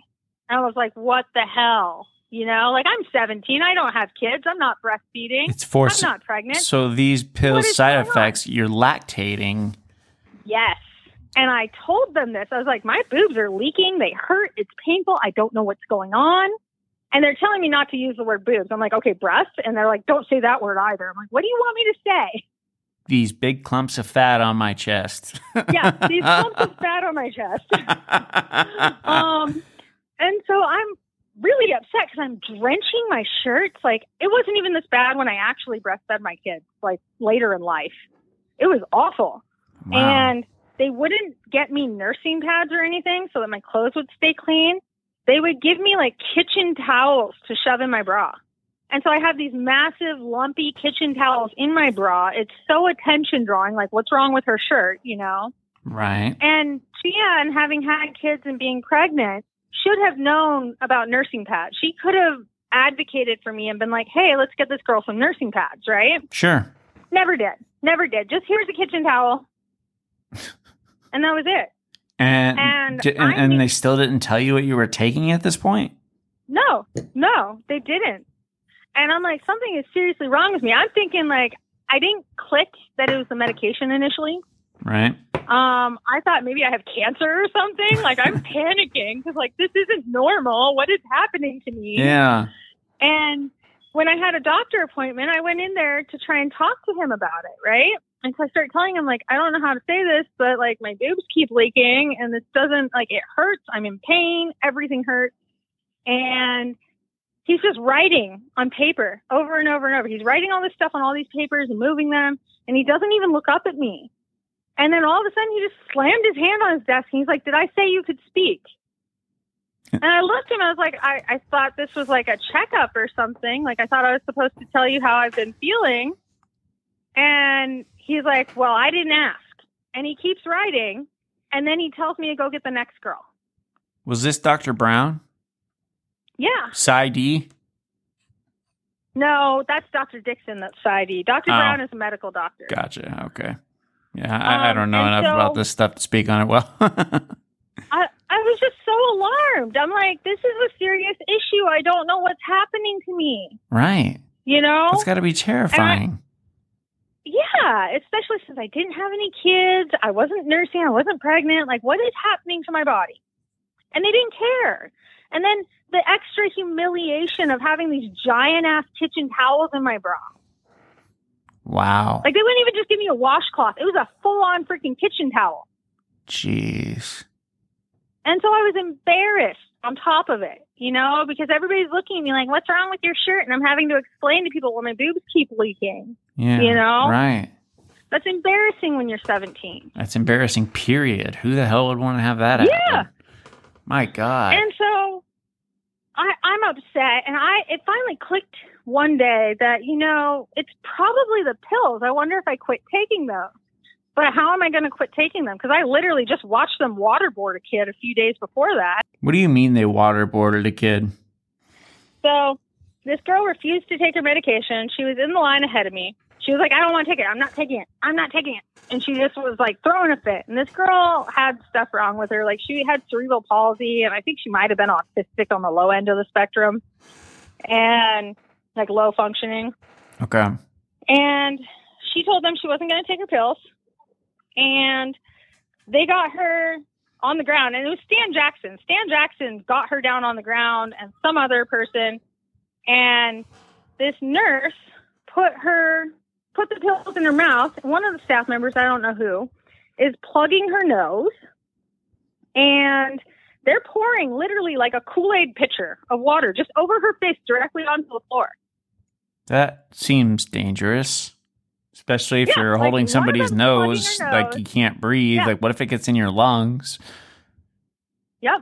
And and they were like massaging her throat. One of them was like, and so she's got her nose plugged. One of them was massaging her throat, and they're just pouring this pitcher of water down her throat. And this girl did have mental handicaps, like 100%. I have no doubts about it. This girl had mental handicaps, Yeah. and they were doing this to her. Like I was so shocked, and I'm like, I don't want that done to me. Right. Like, Right. so how am I going to quit taking pills?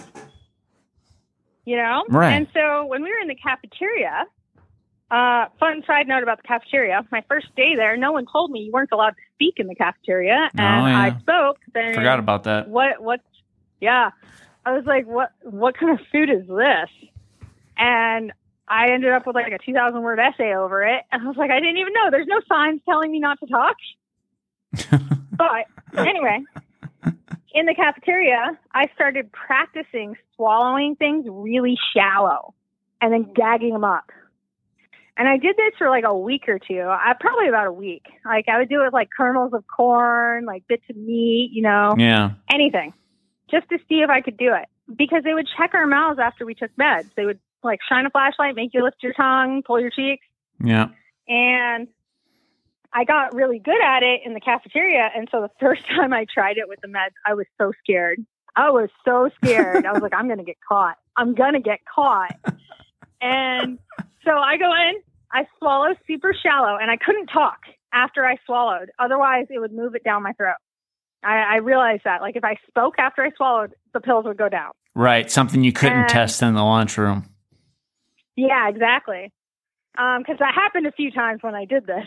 and anyway, the first time I did, it I was terrified, and I, I shallow swallowed, let her check my mouth, walked out, and we would walk back to the cafeteria or the houses, depending what time of day it was. And I was able to gag it up and just quietly rub rub it out of my lip because I would kind of push the pill into my lower lip, hmm and I would just kind of wipe my mouth and toss it on the ground. Did you like smear it into the dirt or anything so they wouldn't find any random I pills would try laying around? like step on it or like wiggle my foot a little, Yeah. just so that it wasn't obvious. Like I would kind of grind the dirt a little, yeah. and I never got caught. And- I never got caught doing that. And how long did you do this? My entire stay. Really? Yes. Wow. And I never got caught doing that. I was effectively unmedicated the entire time I was there. Meanwhile, Jan's probably like, "See, I told you it wasn't the medication," or, or something like that. I just stopped telling them about it.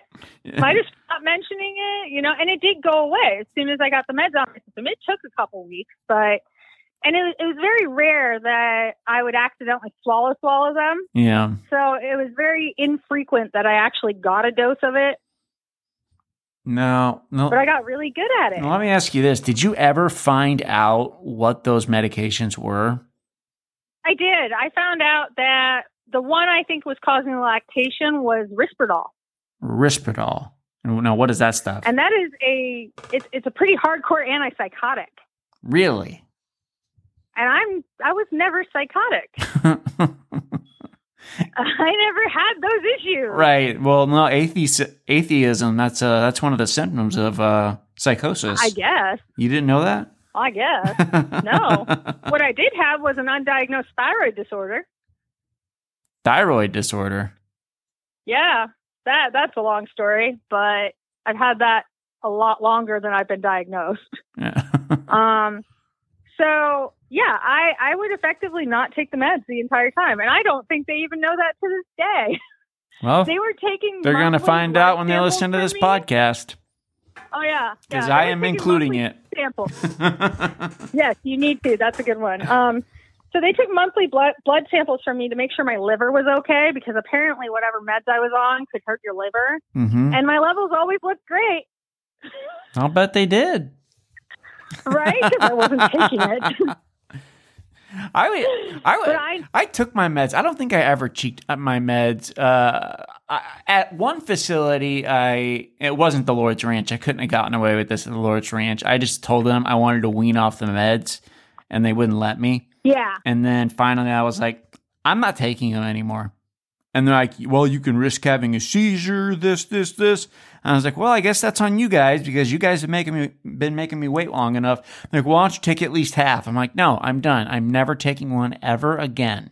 And then they're just like, But that's the difference. they respected your right to refuse right, it, exactly. It was a even if they warned you and cautioned you. right. They cautioned me. They didn't beat me up or lay a hand on me or anything like they would Or have at the Lord's waterboard you? Ranch. Yeah, exactly. The Lord's Ranch. That was a place where you would get attacked for doing something like that.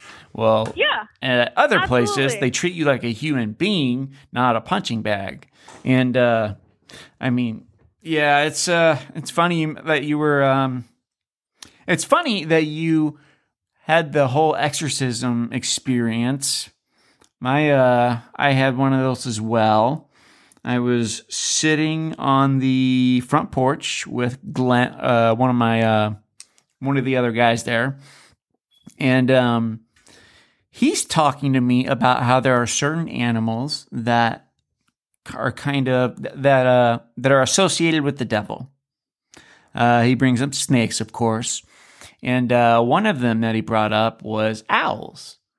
Well, it was the creepy. I never heard that one. I, I, it, it could have just been him. You know, I mean, he he, wa- he wasn't all the way there, and um, you cause he, he was planning on being a preacher or something. That was something that Oh, that was like his calling, is what he was saying. We're like, okay, right on, Glenn.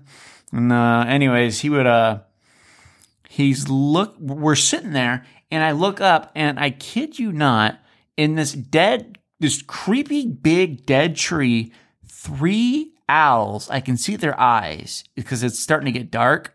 You can kind of see their eyes in the in the tree. So I looked at Glenn. I was like, "Hey, Glenn, check it out. There's some owls in that tree." And then he looks at me like his eyes just get big. They get really big. They're very wide. And he goes, he puts his kind of puts his hand out. Get, get inside. Get inside. I'm like, no, I don't want to go inside. I want to see what happens. What are you gonna do? He starts walking towards the tree, and then he's like, "Go inside." He kept yelling for me to go inside, and the staff member makes me go inside. I'm like, okay, fine. So I go inside. Anyway, uh, the the Glenn comes back inside, and he suddenly thinks that I'm possessed by demons. He starts to come at me. He's holding his hands at me. He said he, that he needed to cast the demons out of me. I said, Glenn, knock it off. I'm not demon possessed. Leave me alone. And he keeps coming at me. Nobody's trying to prevent this. Everyone's just watching, including the staff. Finally, I was like, all right, I need to get away from this guy. So I run to the closest door, which was this bathroom. And I went and I closed that door, but I couldn't get it latched. But what I could do was I could wedge my foot against the wall and then put my back against the door. And that's, you know, he had no leverage on his side. Other, uh, uh, blocking entry. Yeah. yeah, he had no leverage but carpet. So he has to use his basically like his arm strength or something to get. Well, he I my body starts to crumple from the pressure of the door opening. And I knew Glenn was kind of a big guy and I was like I, I knew he was a big guy, but I didn't. I was like, how is he so strong that he's able? Like, this guy has to be ridiculously powerful. Well, as the door starts to open, I look over and I see that one of the staff members, he's uh, about, this is uh, David Land. He's one of the newer ones. He's from Minnesota, has the accent, the whole nine. And uh, he's about six foot four, six foot eight, and he's helping open the door. So I have a resident and a staff member that are both bigger than me pushing on this door, and my body could not withstand the pressure. So I finally just got away from the door and I just back up. To the right of me, there is a sink and a mirror. To the left of me, there is a shower, and I'm in this little type of corridor type thing in the bathroom. You know, when you first walk in, if you look straight forward, there's a toilet, and uh, but if you go to the left, you'll be between the sink and the shower. And uh, I was o- I Yeah. was over there. I went back as far as I could. Glenn's still coming towards me. I was like, this is creepy. And anyways, he starts. He puts his hand on his, my head. I said, I, I was telling him, Glenn, get away from me. Get get away from me. You have, Glenn, you have to get away from me. And he keeps putting his hand on my head and and starts trying to like say all this scripture. And then he starts speaking in these weird tongues. And I Oh, and I just lost it. And I just started swinging and punching him in the face. I'm punching him in the face as hard as I can over and over and over again. He isn't budging. These punches are not affecting him. He's not responding to the punches at all. I look over at the staff member while I'm doing this, thinking the staff has to do something. No, he's hyperventilating. You're being violently assaulted. He's he's hyperventilating because he thinks that this is an actual exorcism. He's breathing Oh, heavily. His face is red. He's breathing heavily. He looks scared. Like, oh my gosh. And then I just I, I just got You're just BFFs with Beelzebub. I couldn't believe it. I was, it was, it was unbelievable. And I, I, I finally, I was just, I was just done hitting him. I couldn't do it anymore, and I was just tired. And I was like, I just go, okay, Glenn, the demons are out of me. I'm Ryan again. and then he goes, backs up, let's go of me. He's like, okay, all right. He's catching his breath after this scuffle, and I just walk past him. And then I walked past the staff member and I looked up at David and I told him, I said, I cannot believe you believe in that shit. And I just walked away. I was so mad. And he just stood there and he didn't get on me for cursing, nothing. He, I was like, I cannot believe you believe that in that shit. And then I just walked away. And uh, even then, he had to have like realized how naive he was because the way that I got him off of me was by this. Now, And I said it in a sarcastic tone. Like I, Okay, I, I'm like, they're gone. right. I pre- I pretty much did it like that. Like I'm rolling my eyes while I say it. You know what I mean? Yeah, I can picture that. Yeah, and and then he and then and then I just get away, and then this was towards the end of the night. The night crew shows up, and that one guy I had told you about, who had uh, played that prank on us when we were talking about aliens. Yeah. he shows up, and I, I can't remember his name, but I remember I walked up to him. I said, "Listen," I said, "You know, Glenn tried to cast the demon out of me when I was, uh, or earlier tonight. He thought he's performing some sort of exorcism or something. Obviously, it wasn't what was going on, but he was convinced. I just want you to make sure that he doesn't leave his room and go into my room tonight because I really cannot have that happening. I, I need a good night's sleep. I don't want this guy to try to cast demons out of me while I'm asleep. And he said, and he's like, It's you even have to do that. it, yeah, it is. It really is. He goes, My number one prerogative will be to make sure that he stays in his bed tonight. And I said, Okay, thank you very much. I appreciate it. And I never I never had anything else happen with it. I never there was no more exorcisms after that, and I was fine.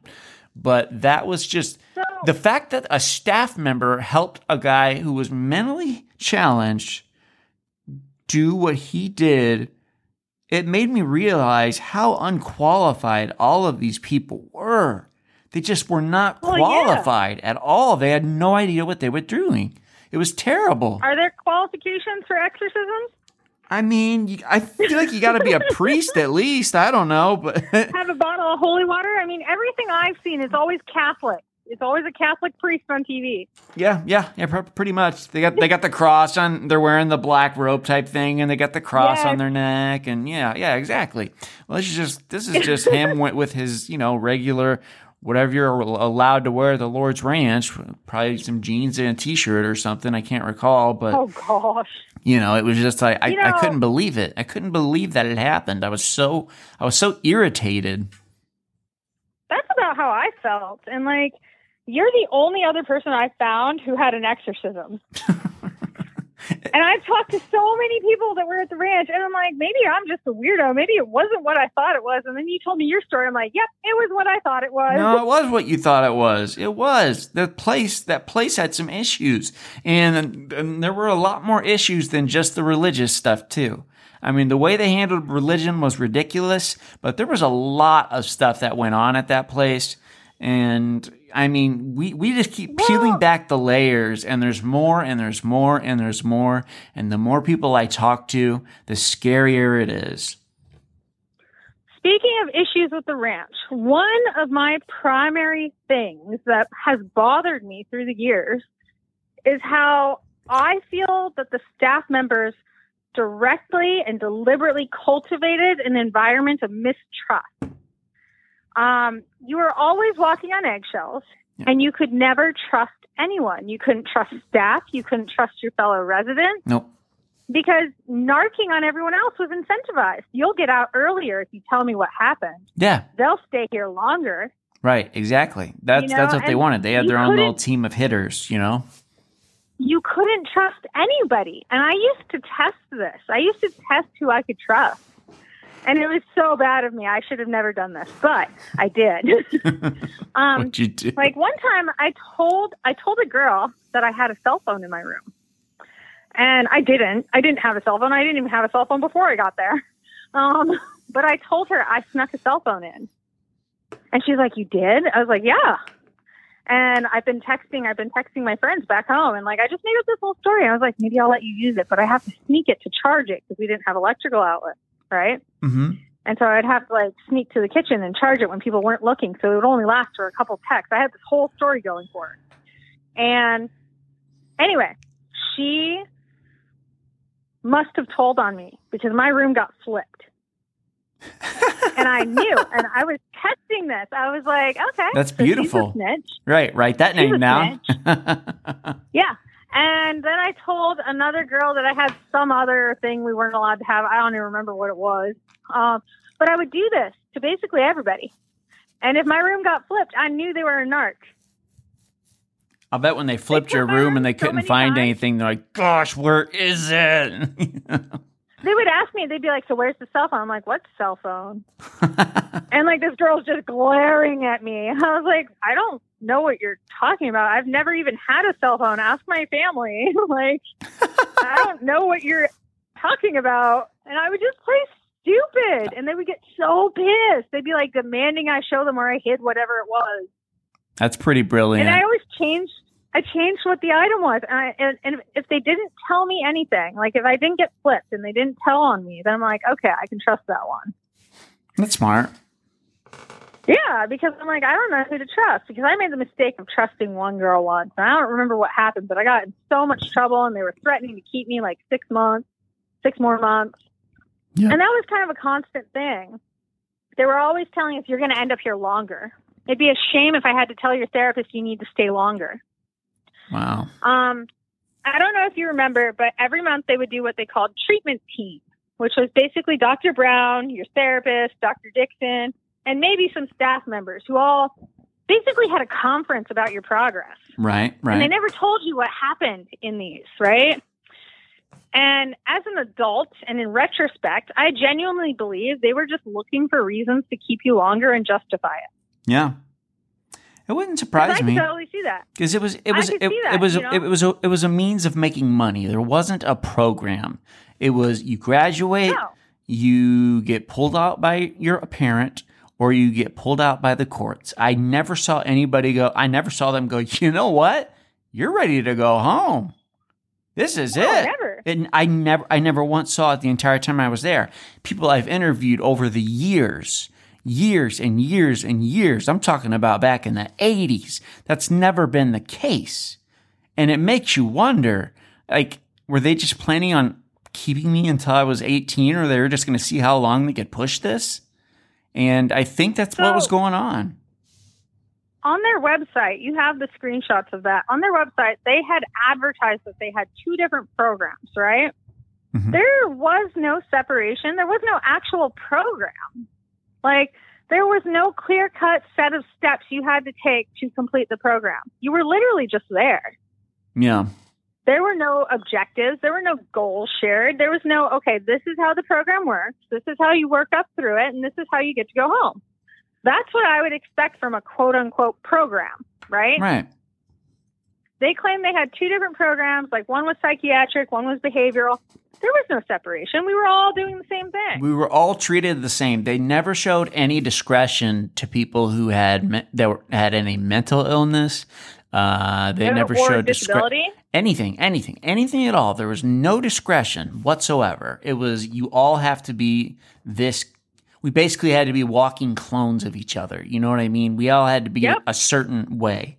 It was terrible. The only the only treatment difference I saw was that Alaskan kids got family therapy once a week, where Arkansas kids got it once every two weeks. And that was because our Medicaid paid for an extra session. They paid for it to be weekly. See, I, that I don't even remember. And- Yeah, and Arkansas did not. Because I asked why the Arkansas kids don't have it every week. Um, and it was because Alaska Medicaid will pay for it. Wow. You know, Yeah. it was uh it's in, I, I my therapist that I had my I, I I got my therapist changed. I asked to get there and I'm surprised they even let me do this. But the the therapist I had, he was he was just as rude as the staff. Like he wasn't understanding. He didn't care about anything I had to say. And I maybe talked Do you remember name? I don't. I remember he was kind of a little bit chubbier and he had darker hair and he drove a nice car. Okay. And uh, I ended up going to another guy. I don't. Maybe his name was Lee or something like that. But he had. he had- I had Lee He, briefly. he, had, he was thin with glasses. hmm Okay, yeah, that's the guy I switched to, and I liked him more because he would actually do his job. And I had three different therapists. Um, and I basically had like one therapy session the first two, three months I was there. And they told me, because I even questioned them, I was like, why am I even here if I'm not getting therapy? They're like, well, we're between hires. I was like, then why did you take me? it's a very good point. It's a very good question. Right? Yeah, well, You if you weren't resources. ready, Then why am I here? Yeah. and, And we already know we know the answer to that obviously, but they're not going to say oh, it. yeah, money. Yeah, they're not going to say But that. they switched my therapist so many times early on. I did not have the ability to build a rapport with anybody until like three months in when I finally had a consistent therapist. Well, they would make And even then, Oh, go ahead. I had Dr. Dixon. I had Dr. Dixon, and he was nice enough. Like, he was friendly. But I felt like he was basically wanting me to agree that everything going on with me was all my fault. So it was That, you know, it was never it's, I'm the problem. right. I'm the, the the staff aren't the ones. You need to take a look a closer look at yourself even though Yeah. you have staff members who are sexually assaulting girls and beating people illegally and basically breaking the law on I mean, I mean they they broke the law at least on a weekly basis at the bare minimum. Oh, yeah. You know? and he would get he would he would get on me about how I am so fixated and quote obsessed with going home that it's hindering my treatment because I'm so obsessed with getting out of there. Well, wouldn't you be? I mean, in a place like that, wouldn't you be obsessed with going home? Everyone was. Nobody wanted to be Yeah. there. Nobody wanted to be there. There were some kids. Not, now, No. don't get me wrong. There are some kids who grew up in very, very that, that were they they came out of terrible environments. But even some and of them, step up for them. Right. But even some of them wanted to leave. Like, um, uh, I remember Deanna told me she ran away uh, three months, or three, not three months, three years into her stay because she thought she would never get out. Three years. Was. And that's how, yeah. And, and she had gone there because of issues at home. It wasn't because of anything she had done. It was more like foster care, not troubled teen, but foster care. And it, Because they didn't have anywhere to put her. right. So they put her, they give, they, yeah, yeah, we'll take her. We'll take, how, And how unfair is that? right. How much will you pay us? Yeah, sure. Yeah, bring her on. So, another issue I had is that some of these kids were there court ordered because they were delinquent. Why are we mixing kids who need psychiatric treatment with court ordered delinquents? Right. I don't feel like those are on the same level. They aren't. They aren't. And actually, I, the the the other facility that I went to, uh, it was a it was different from the ranch. It was the actual one who did things properly. They had a house. Mhm. They had a certain house, and it was for sex offenders. They had another house for people with tempers. I was in that house. And then the the other house, I don't even know what this house was. They maybe they were maybe they had a drug issue or something. I don't know. I, I don't know what the other house was Yeah, for. but they I did know those two. Right, you had you, you had everything sorted out. Instead of like what they did at the uh, at the ranch, the only type of thing that I saw where there was separation is it seemed like they put all of the black kids, or at least most of the black kids, in the Murphy house and then white kids in the other houses. Now they started to change that a little bit towards the end. Like I, I, I had, I had a, you know, one. I think I had like three black guys in my house. uh, towards the end of my stay.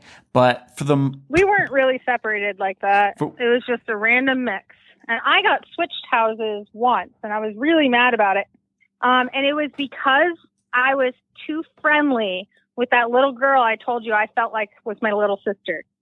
You were too friendly, I was too friendly, and I was helping her too much, and I was enabling her. And that's why they moved me. I was like, no, I'm making sure these older girls don't beat her up. right? That's called being kind.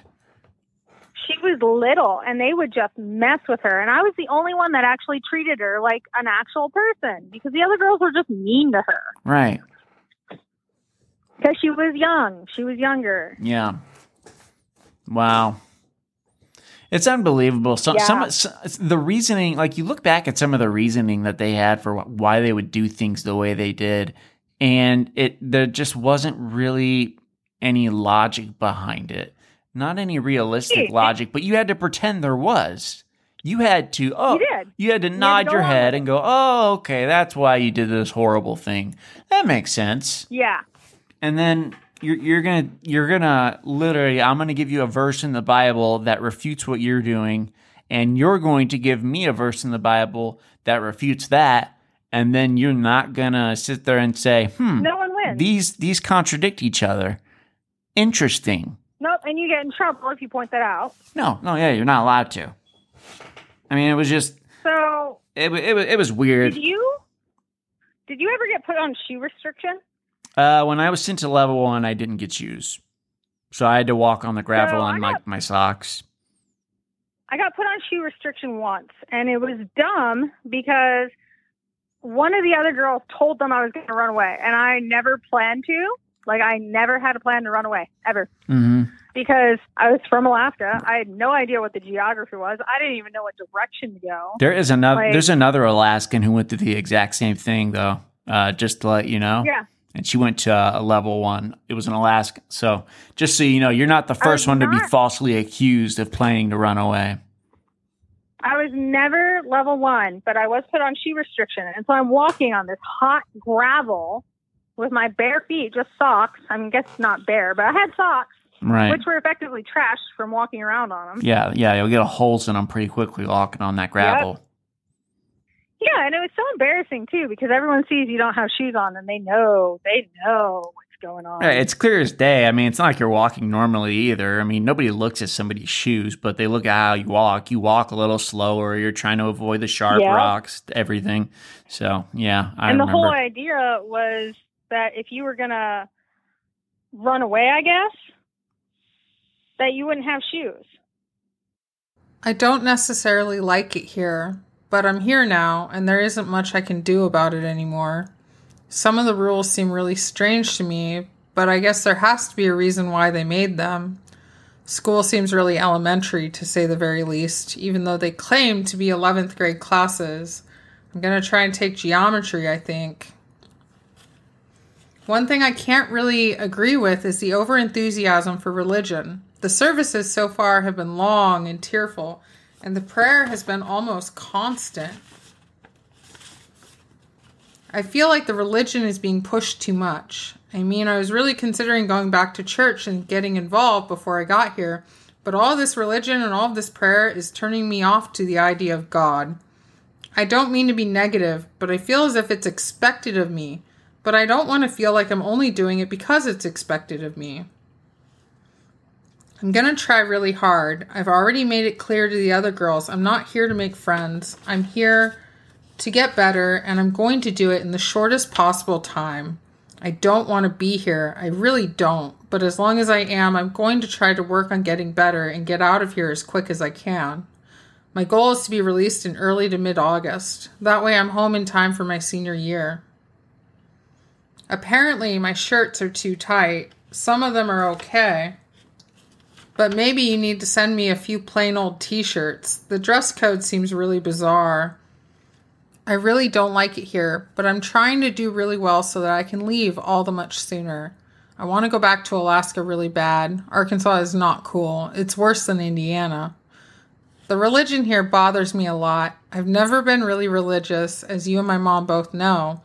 God has never been a significant part of my life. I'm not saying that it can't be one day in the future, but I feel like I'm being forced. I feel like I'm having the Bible shoved down my throat page by page. They take things so above and beyond with the religion that it turns me off from the whole idea of it.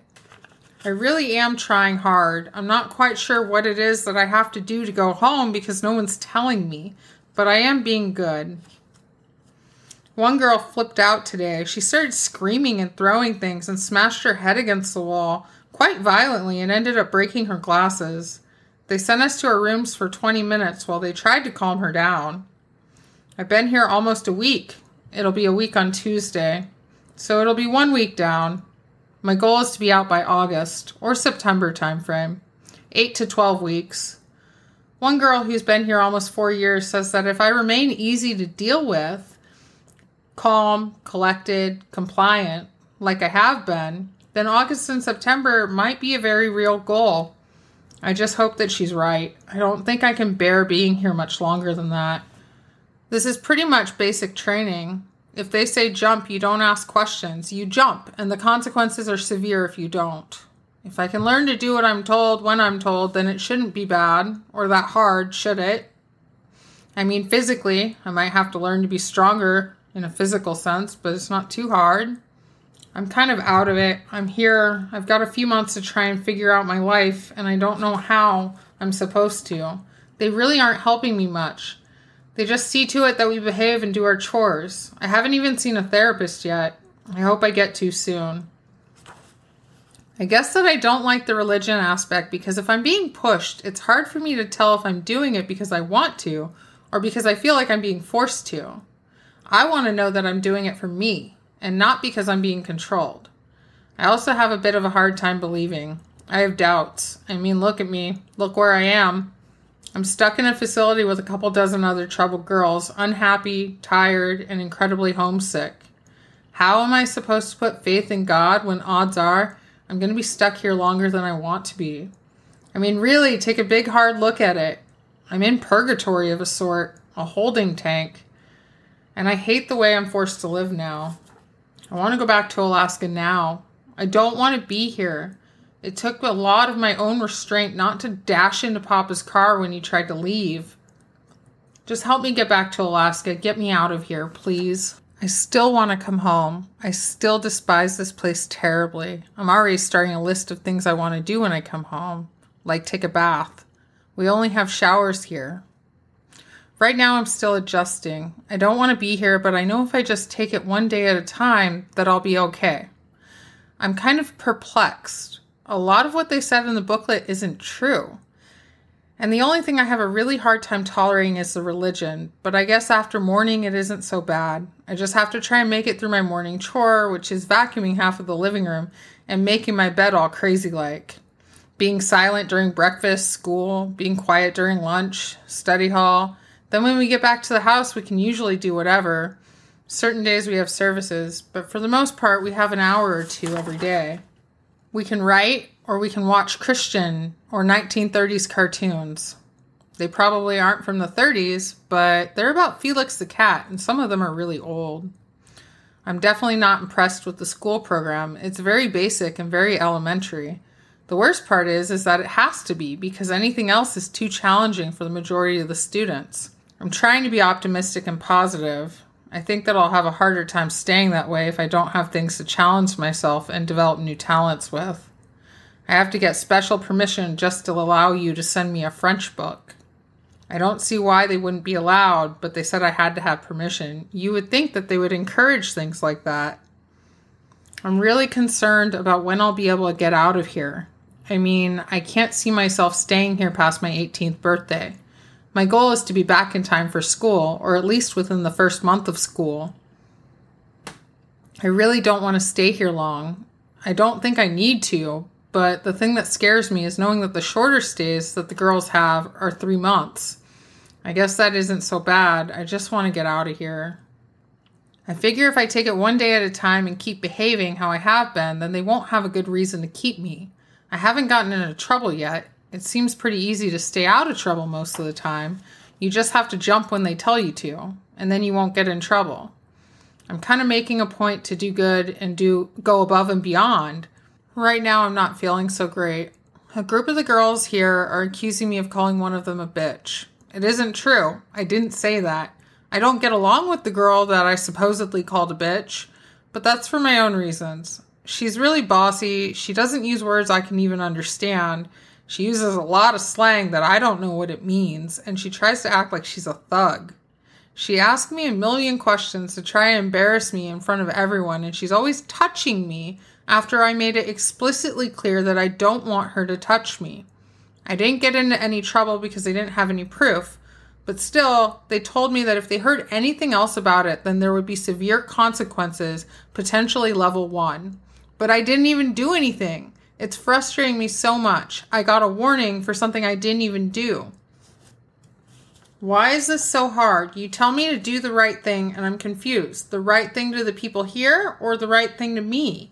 I'm assuming me, but why is doing the right thing so hard? I feel like everyone here hates me.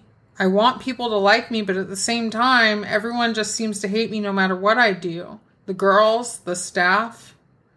I guess for now it's their loss. It makes me feel bad, but I guess the right thing to do is to focus on me. All right. So we all have like a thousand crazy Lord's Ranch stories. Let's hear one of yours. Oh gosh. Um, well, first of all, there were a lot, but the one that really sticks out Yeah, sure. is when Jan Curtis, yeah, yeah, uh, Jan Curtis and another staff member forcibly washed my hair. um, my grandparents had left money on an account for me. Uh, they had told my grandparents they could leave money for my incidentals, like if I need something or something that the ranch doesn't provide us that I'd like to have. Um, they could leave money, and they left two hundred dollars. okay. So obviously, quite a bit Sure. um, to Suave shampoo. If I get it on my skin, I welt, I blister, it, I scratch it so hard I bleed. Like I am allergic to That it. That sounds awful. So, yeah, it's horrible because you know I have to even be careful with like hotel shampoos because I'll I'll get a giant rash. Do you know what ingredient it is? And uh, I have no idea. I still haven't figured it out. Interesting. But it seems to always be the cheaper shampoos that do it to me. Huh, interesting. Well, Suave's definitely one of those. Um, I had started to run out of shampoo, and I told Jan, and I was like, "Hey, I'm almost out of my shampoo. Can you get me someone you go shopping? Because they would do shopping on the weekends, and Jan would bring everything back." And she was like, "We'll see." And she goes shopping that weekend, comes back with groceries. I was like, "Did you get me shampoo?" And she said no, and that I would just have to deal with what everyone else gets and what the ranch provides. I'm not better than anyone else, and I don't deserve better than anyone else. Gotta love Jan And Curtis. Yeah, and I was just flabbergasted because I wasn't even asking for anything crazy. I was asking for like Pantene or Aussie. Right, like yeah. It was like a three dollar bottle of shampoo. It wasn't like you know Paul Mitchell or something. come on now. I eat caviar Yeah, I every. Friday. Jeez, come on, Jan. every every Friday and Monday. So I I, I was kind of taken aback. I can see where this is going. Yeah, and I, I'm standing there and I'm just like, what is she really berating me for asking sham- for shampoo? Like it, it's shampoo. Why is this a big deal? And I, I didn't even know what to say to her. I was like, but my grandpa left me money for stuff because my grandpa had told me he did. And she's like, well, it doesn't matter. And she just got all huffy and started putting away everything. What was the money going to be I- used for then? I, I don't know. They never used it on me, and they never gave it back. Sounds about right. Never gave back Right? four hundred dollars either. So over time, I run lower and lower on shampoo. And I started trying to use less and less every time I showered just so it would last a little longer. Yeah. And uh, I eventually run out, even after putting water in the bottle and shaking it around to get those last bits off the sides of the bottle. Oh yeah. And so I stopped washing my hair. And they made us take a shower every day. But even taking one every day, obviously my hair was going to get greasy and gross. And Yeah. they confronted me about it a few times and told me I need to hair? wash my hair. Need Yeah, yeah. They told me I wasn't washing my hair. And I'm like, I can't wash my hair because you guys won't get me the right shampoo and I'm going to break out and I'm not going to do that. And it became this whole thing. Like they were just up my butt about washing my hair. Could you have used so like soap or something, or was this like kind of almost like, uh, all right, I'm going to show them what happens when they don't get it? No, no. So Oh, okay. I we come back from something. We come back from something. I don't remember what we were doing, but we came back into the house, and Jan's like, "All right, we need to talk. You need to wash your hair. It is disgusting, and if you can't keep up with your personal hygiene, then clearly you're not ready to go home." And so she made it out like not taking care of my personal hygiene was part of the program, and if I couldn't do that, I was never getting out of there. This is the same lady that had the explaining to her- leaking tumor at uh, church. Right? Yes, exactly. Yeah. And so I'm standing here like I can't wash my hair. And I told her, Can I use dish soap? I'll use the dish soap. If you want me to wash my hair, I'll use that. And she's like, No, you need to use what you're given. And I was like, Okay, well, that's not going to work. And so they told me that I was going to take a shower then and there with the sh- with the curtain open, and they were going to watch me sh- wash my hair. they wanted to watch you shower? because I'm not doing it. Oh yeah, yeah. They told me they were going to watch me shower to Like, make sure I wash my hair. like just your head, or how how exactly was that supposed I don't to know work? because I really don't know. I assumed they were just going to stand in there and watch me take a shower because they told me they were going to. We're gonna get Stan Jackson over here to make sure. I'm just kidding. Oh God, uh, no! no. And so I told him, "Good luck," because I'm not going to do it. You can watch all you want, but I'm not putting that on my hair. yeah. And next thing I know, I am being dragged over to the kitchen sink by my arm, by Jan, and my face is shoved into the sink. They're running water. I'm fighting at this point, and I'm not usually a fighter. Like, I'm not a physical aggressor. Right.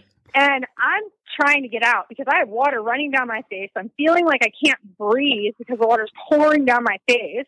I'm being held against my will. This other staff member, I don't remember her name, started with a J, brown hair, is helping Jan hold me at the sink. And they start scrubbing my hair with Suave.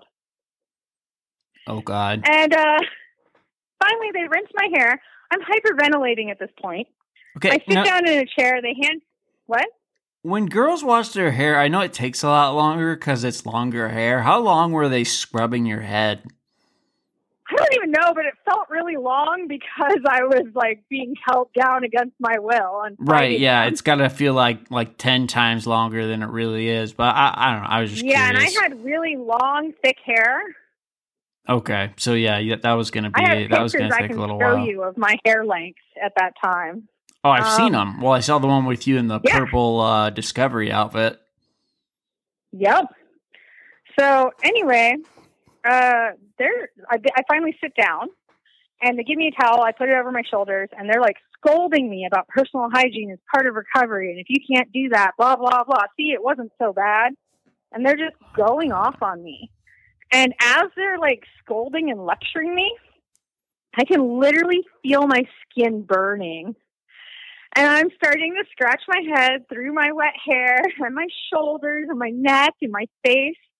And I noticed Jan saw it. She saw my skin turning red and she had like this weird look. And she tries to tell me that I'm only welting because I'm working myself up because I was crying and hyperventilating. Oh my god.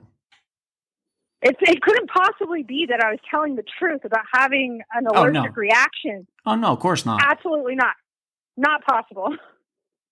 I actually know a guy who gets welts really easily up. too. I can't remember what he gets welts from. He gets welts from some something. I can't remember, but like it will like once it once you get it like once you once something starts welting up, like it's like a bee stings you or something. Like it'll start to Yeah. swell and everything. It's horrible. And that's what happened. Like I could feel it, and like everywhere the water and soap had streaked, like I could feel it in trails. And when I went and looked in the mirror later, I could literally see everywhere the water had streamed down me because it was just welted in a trail.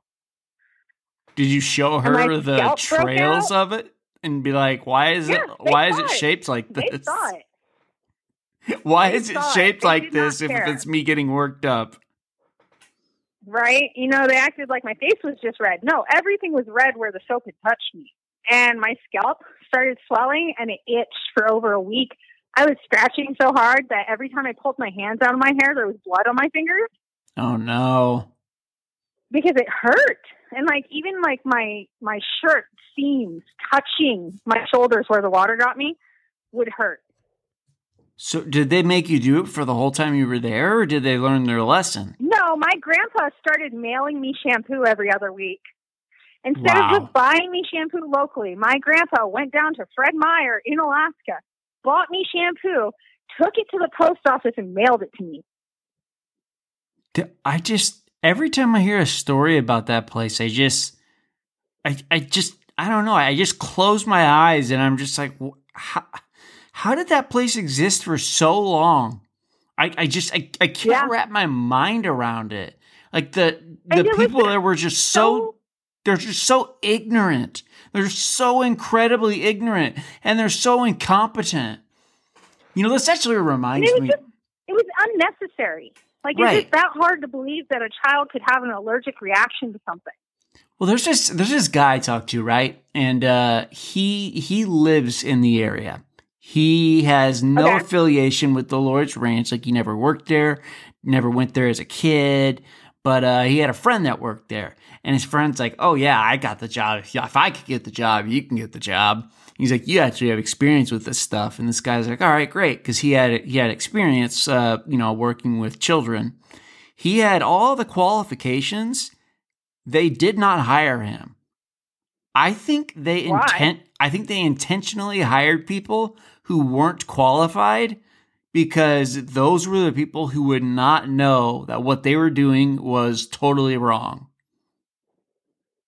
And see, like, when I think about the shampoo situation, if you have a child tell you, I'm allergic to peanuts, you're not going to force them to eat a peanut butter sandwich, are you? God no. Exactly, because it's scary and it's risky. And typically, when you have an allergic reaction, it only gets worse the more you're exposed to it. And just the fact that my family had to mail me shampoo when they had left $200 for them to buy it for me. It was Yeah. probably like two, three bucks at the time. Right, and it's not like they spread the shampoo all around the store. It's like, all right, the Suave's over here, we got herbal Right. essence on the other side of the store. Like it's all right And they there. left- Just grab a bottle. They left me money for it. They left me money for it. and Jan was just Why that was stubborn. it a big deal? I swear, I Yeah, I, she I had no idea she was that. I had no idea she was that bad. I had no oh, yeah, idea. it was horrible to me. She just looked like a goofy uh, camp counselor. And what's funny is you mentioned how she was pregnant when you were there. That means that Yeah. she got knocked up right after I left because she was pregnant. She was big when I was there. It- so yeah, I- she was like a when you- toddler or something, like a young kid when I was yeah, there. yeah, And she was pregnant. She was, she was, very like, back- pregnant and had that- her baby while I was there. Yeah, yeah, like back to back kind of deal. So I mean, jeez, I you gotta wonder how those kids are living. That's that's it's just- terrifying. it's one of those things. Why were they collecting funds for these kids to have an account for their incidentals when they weren't allowing the kids to get the item? you should I wasn't A- asking for a ask- luxury product. did you ask what the incidentals were? I did ask Jan, why did my grandpa give you guys money if you won't even use it on me? And her justification after I had the whole welting episode, like a week later, was that it was too much of a hassle to get the items and then reimburse it from my account, so they can't do it. To reimburse it to That was how account? she changed. Yeah, yeah, because it would be too much of a hassle to buy the item and make sure that the money was taken off my account. Are you that was kidding the story me? she gave me later. the yeah. place that got mean, like like- a hundred and twenty-five million dollars from what you want to call they it? They couldn't handle my handle three that? shampoo. Right. Oh man. Too much accounting for them. Oh my gosh. Too much. Jeez Louise. I don't even know I what to say to wasn't that. asking. I wasn't asking for a luxury item. I wasn't asking for anything prohibited. I was asking for items necessary for basic hygiene. You know, it's kind of nice that you're like a normal person, like a normal kid, because there's a lot of kids that go there that are like, you know, they're really they're they're pretty crazy, and they can't Yeah. they can't always see just like the injustices, the ignorance, all the stupidity, and how bad the place really was. But when you talk to somebody who's actually smart and they they know what they're talking about and they know what things should be, you know, to whatever extent, you actually I remember the Lord's Ranch wanted me declared incompetent, so Right, right, exactly. And and there and that's a perfect example of just how how terrible they were. Like they would just they would misuse the system constantly. oh yeah. They were just completely even always 17 even at 17 i didn't know what i was getting into when i ended up there but every time things like this would happen i'd be standing there like what is going on here why is this happening like Yeah. even in my 17 year old brain i'm thinking there should be no reason that i'm being denied shampoo that won't cause an allergic reaction Yeah. Yeah. It's I don't know, Provo Canyon, I guess. you know, I mean there, I mean Yeah. there's places like that all over the country.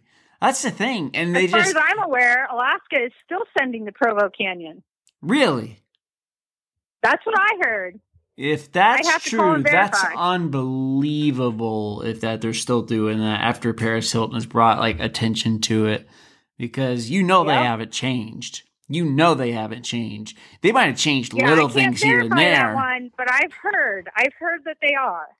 Yeah. Well, I mean, they, I mean, they'll change some things at some facilities. Like I talked to this kid who was at the ranch in 2012. He said he had the option to not go to chapel. I was like, oh wow, that's that's cool. Lucky. And they and they had uh, we didn't have that th- option. They had cameras. They actually had some cameras, but it obviously it was easy to find a blind spot. You know how many cameras you would need at that place to, you know, cover all the ground that it had. I mean, there's there'd be no way. They can't afford that with that 125 million. No, no, of course not. Ted has to, you know, That's just too much. Ted has to buy his hookers in Vegas or whatever he does with that money. And uh, so, yeah, but uh, I don't know. I mean, it's just it. Pla places change and they can get better, but the, I mean, it, it's once they're once they have that kind of I don't know that kind of work society that uh that company culture. I don't think it ever goes Yeah. away. You know what I mean? Like they might change and Yeah. improve on some things, and they'll be like, "Look at that, we got cameras. You can go to church if you want to." thing. And but they're still That- going to do awful thing. things. They- I don't think that the Lord's Ranch got rid of mandatory religion because they wanted to change for the better. I don't think they did it out of respect for their patients. I think they did it because they got busted and were forced to. oh yeah, probably. And so there's a big there's a big difference between a company that is making change changes to improve for the better of their patients and their services because they're genuinely trying to do better versus we got caught forcing it when we weren't supposed to and they made us stop. Right. And that's the thing. They're the, they, they they would do stuff that they knew they weren't supposed to do.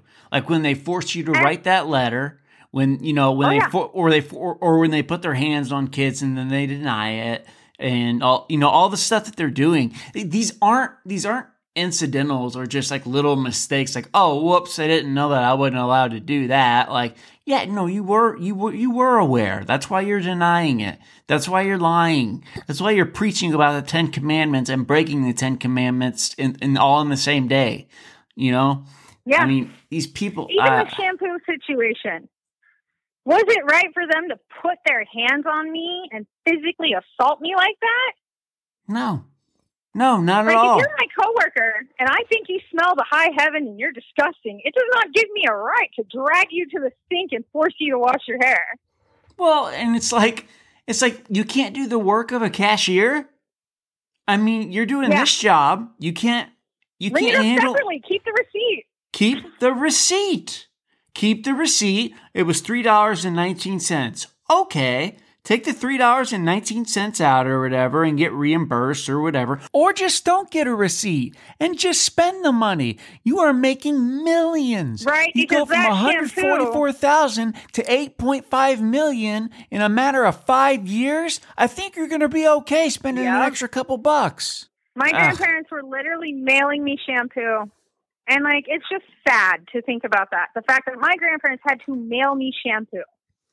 I'm just glad we're out of there. And I'm glad that I'm glad that we have good enough memories, and I'm glad that a lot of people have good enough memories that we can all go back to it and we can talk about it. And sure, there's some things we don't remember. Uh, there's there's probably a Yeah. lot of things that I don't remember, but we remember enough to where we can we can say exactly what these people did, and now they have to deal with the consequences. There's actually something I saw recently that made me think of us, like you and I. And it said something about how, you know, you don't recall the things you did to me on a daily basis, but I remember every detail because it was fucking traumatic. And for you, it was a fucking Tuesday.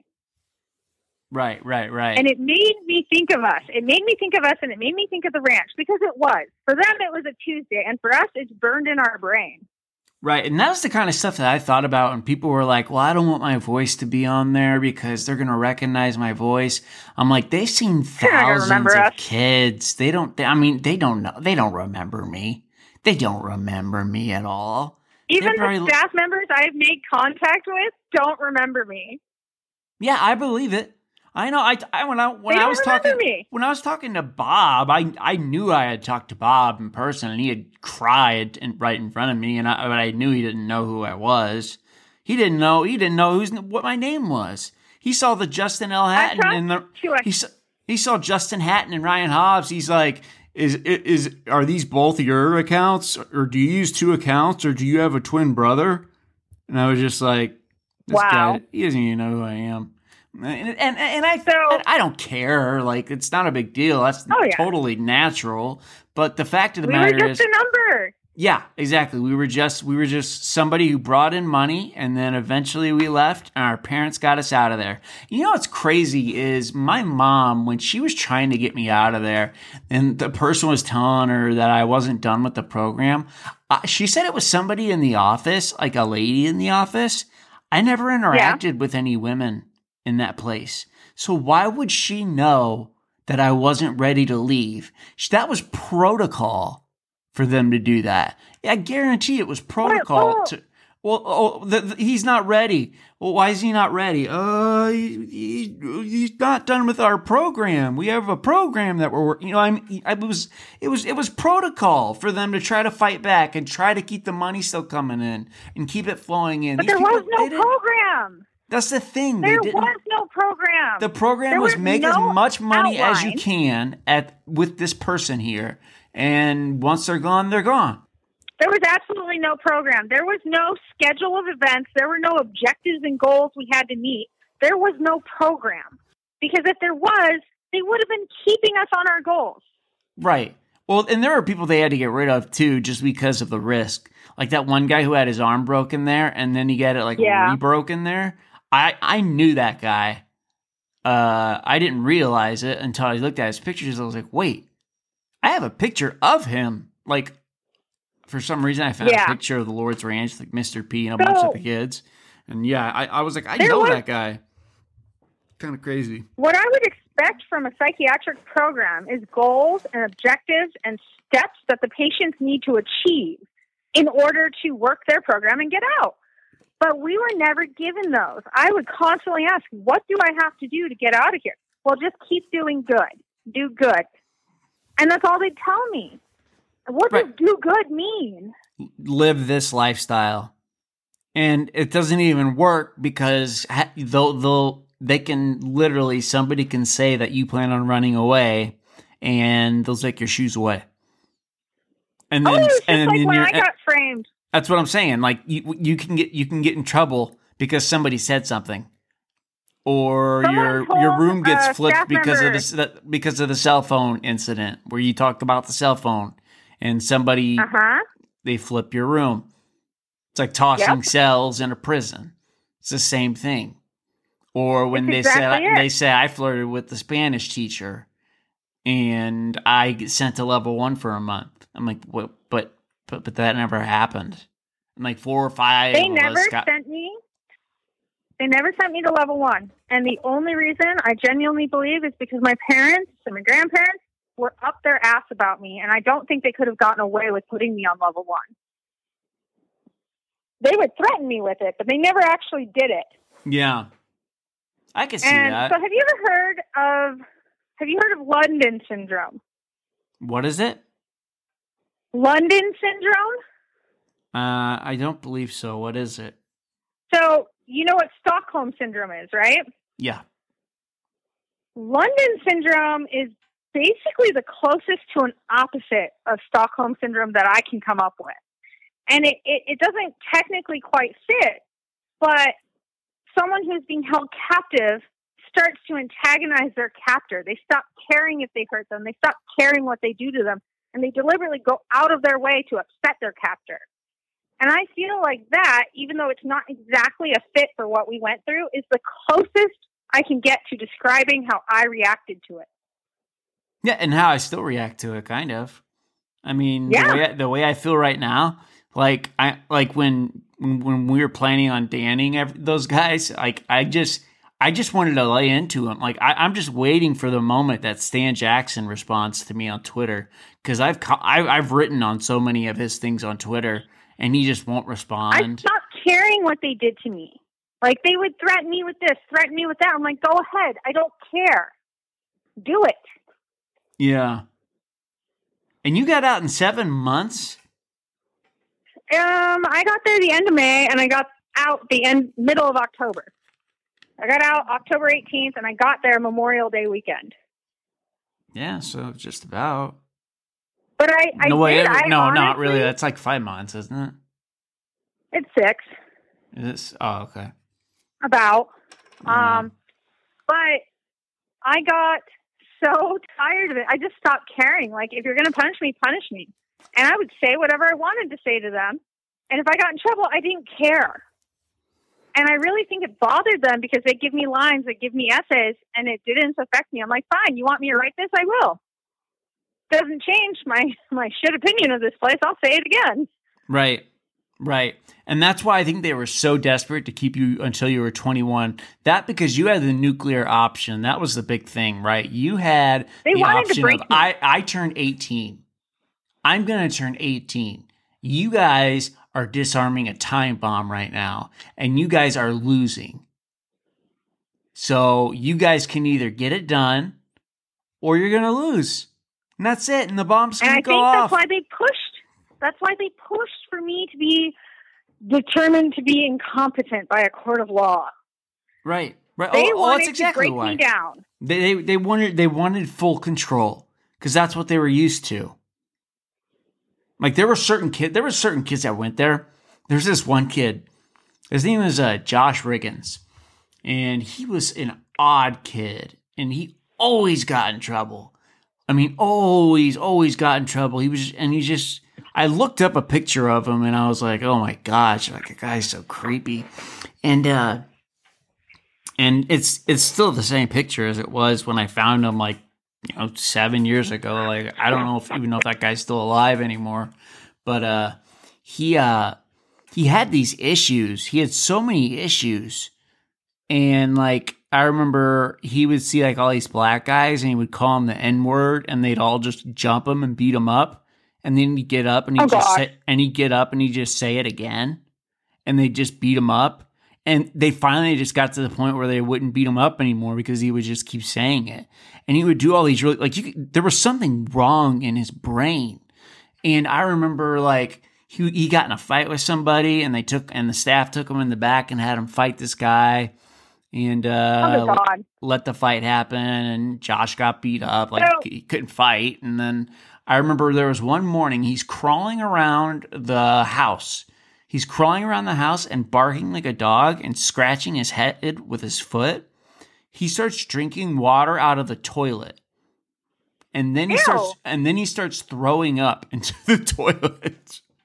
And this I'm, I'm telling you this guy was crazy, but it was really entertaining because you know like I was just like, well, I mean, I guess it's something to watch, whatever. But eventually they just got rid of him. I think they I, they said like there was just too much. Like he didn't even know who the president was. Like the guy is just like he was just out there. Like there was just something going on with that guy. Like, on. they, they couldn't they couldn't they couldn't get through to him they could not get through to him the scariest staff member he, he it's like he just didn't understand or it's, he didn't feel any of the punishments whatsoever. It was the most bizarre thing to watch.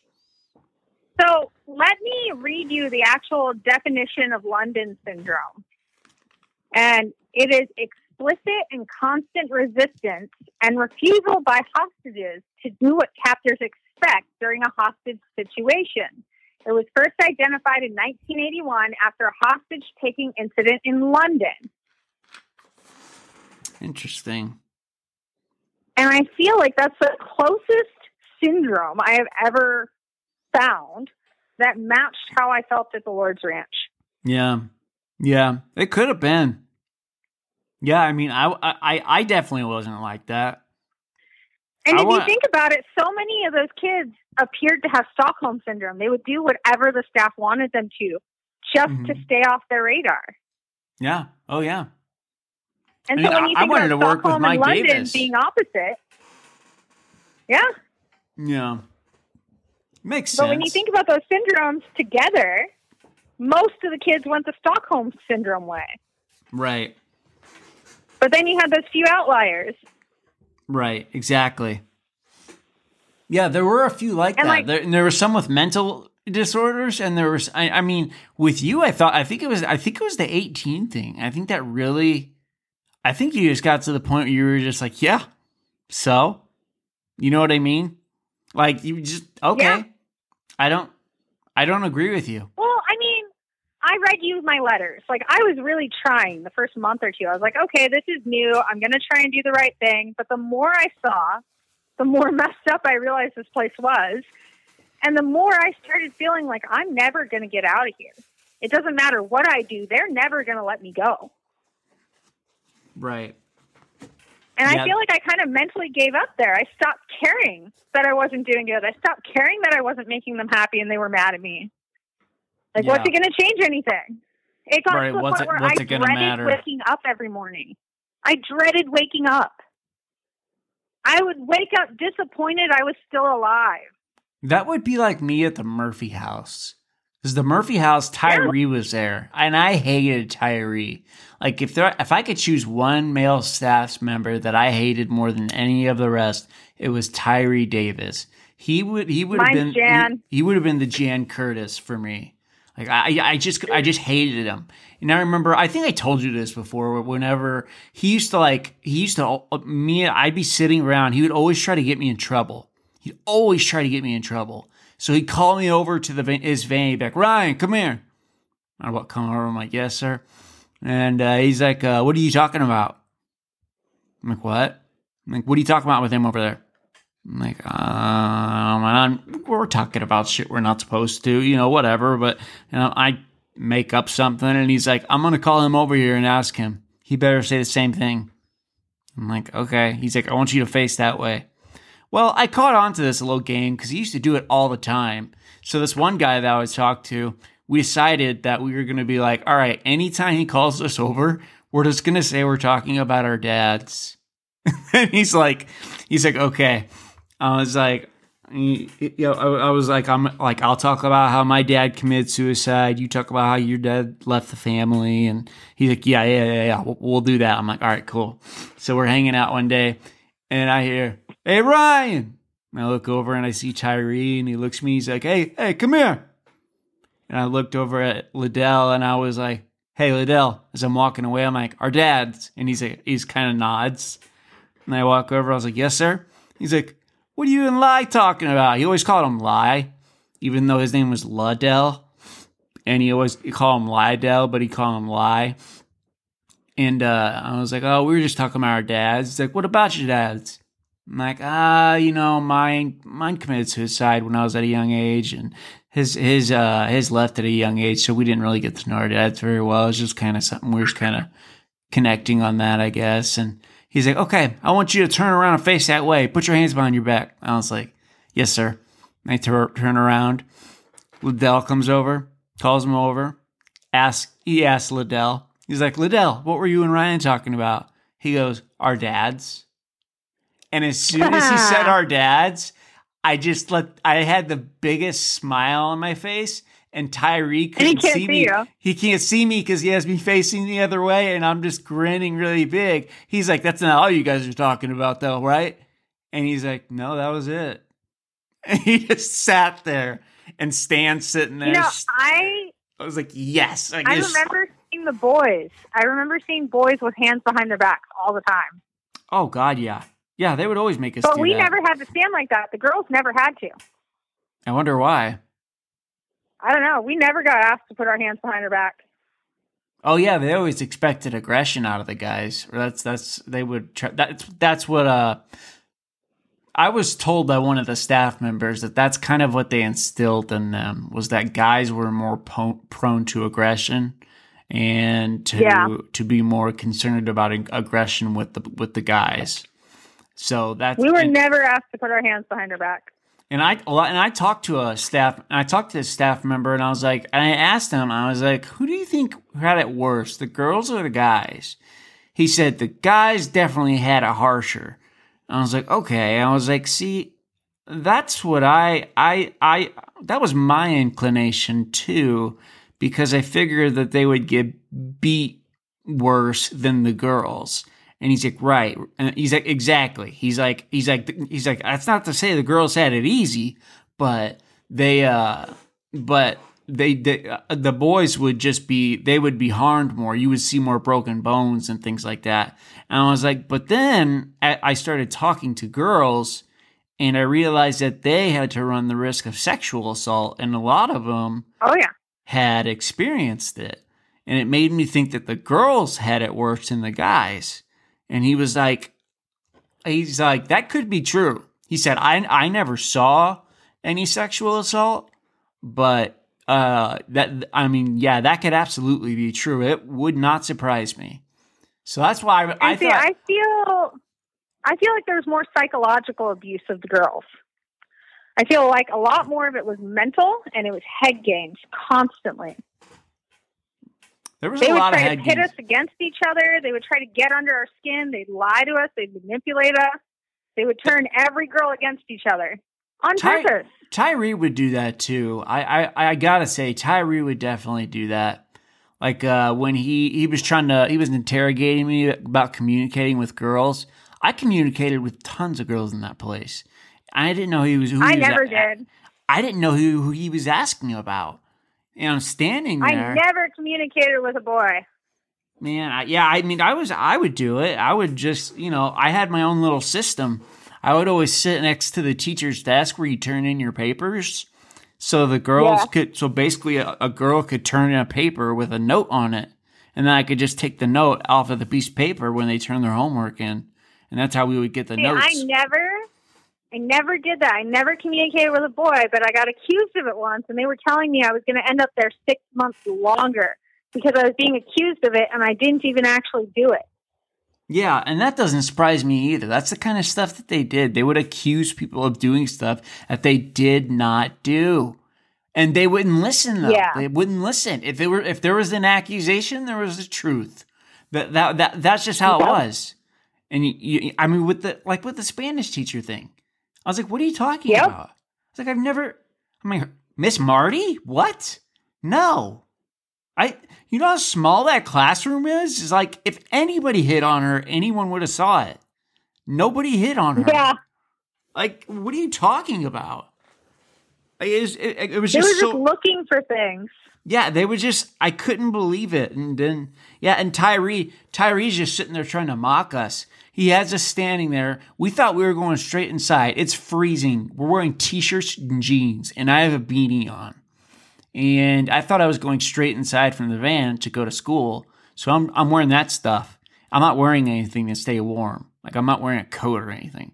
Tyree is bundled up, and he's standing there oh, holding. Oh, I that. remember that. Yep. Yeah, yeah, and he's holding his, that that science book, and he's tell, talking to us about why the human body shivers and stuff, just trying to mess with us. I was like, this guy is such a dick. I was like, I was like, I didn't do anything. You know what I mean? Like, I was like, this is this is ridiculous. And I never got to. I was like M- Mike Davis's right hand man. Like, I got, I climbed up to that point. It was awesome. I didn't have to go to school, like at all. I would just, I would do all the homework but I wouldn't go to school because all the homework was easy.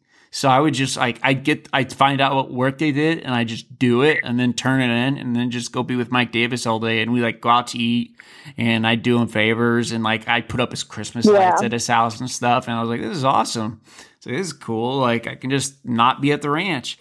And then I got framed and I always thought maybe that's why they framed me. Maybe they got tired of seeing me with Mike Davis. Like just like they just got sick of me being that guy with that privilege and they wanted to just rip me down. But then as I've done this investigation, I've learned, well, maybe there's a little more to it than that. And I don't know. Maybe there is. Maybe they wanted to keep the Alaskan longer. I don't know. Because the Well, other, the, I know there you was the other Alaskan girl that they claimed was going to run away uh, that I interviewed, Latressa. And she's like, yeah, I, I, she goes, I didn't, I, I had never even been outside of Alaska. I don't know where I would have went. And I was like, yeah. Exactly. And see, I never, ever, ever considered running away, ever. Because I had no idea what I would do, where I would go. I had no clue. I didn't Yeah. know the geography, I didn't know the terrain. But yeah, I ended up on shoe restriction a few times because they thought I was going to run away. And I, I even asked, why do you think I'm going to run away? Well, you just look like you're thinking about it. How do you look like you're thinking about running away? What? Just because you're upset that you're at the Lord's Ranch? Do you know how horrible this I place guess. is? I don't know. I, I asked one of the staff members, I'm like, do you guys read minds or something? Like, how am I being punished for something you think I thought? right. It's unbelievable. Oh my god. Yeah, that uh, that's just the kind of place it was, though.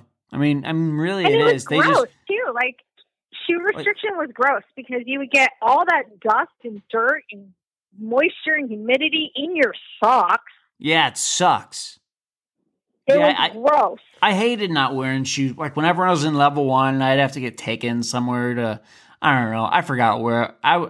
I would get taken some places when I was in level one, and I'd have to walk on the rocks and stuff. And I can't remember. Yeah. I think I think it had something to do with the nurse. Like I'd have to like maybe get like a shot or I, I don't know what this kind of stuff they would have me do.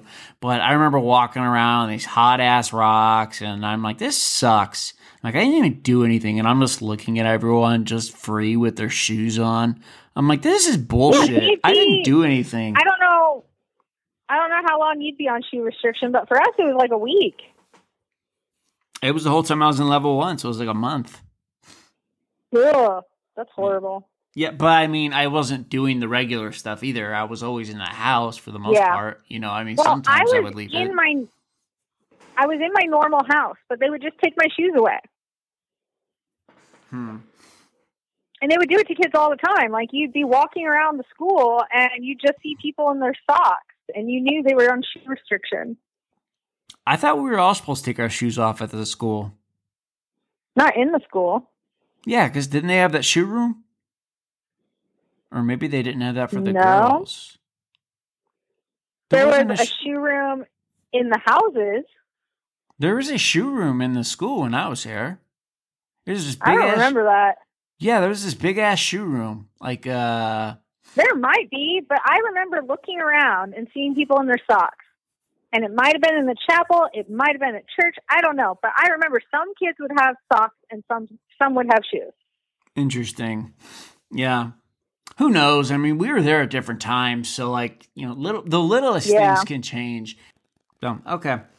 All righty. right. Well, we'll get it all figured out. I'm gonna I'm probably gonna mess around with this.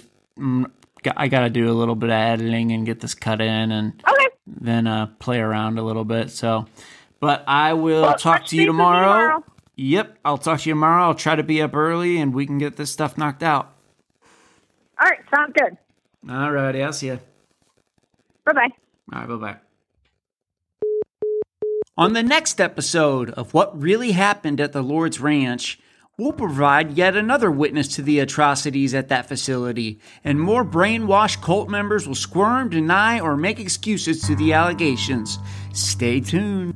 We'd like to thank Justin Andrews Sr., aka Crew LA Black Tuba, for all the music he made on this podcast. He's talented, so if you want to reach out to him, we'll put a link to his social media in the description box. We'd also like to thank Gnostic Concepts for their original artwork and animations. Their commissions page is open to an array of requests, ranging from original character concepts to detailed wide scale scenery. So if you're interested in receiving a service from them, a link to their social media will be provided in the description box as well. For everybody who took time out of their day to help make this podcast a reality, we want to thank all of you.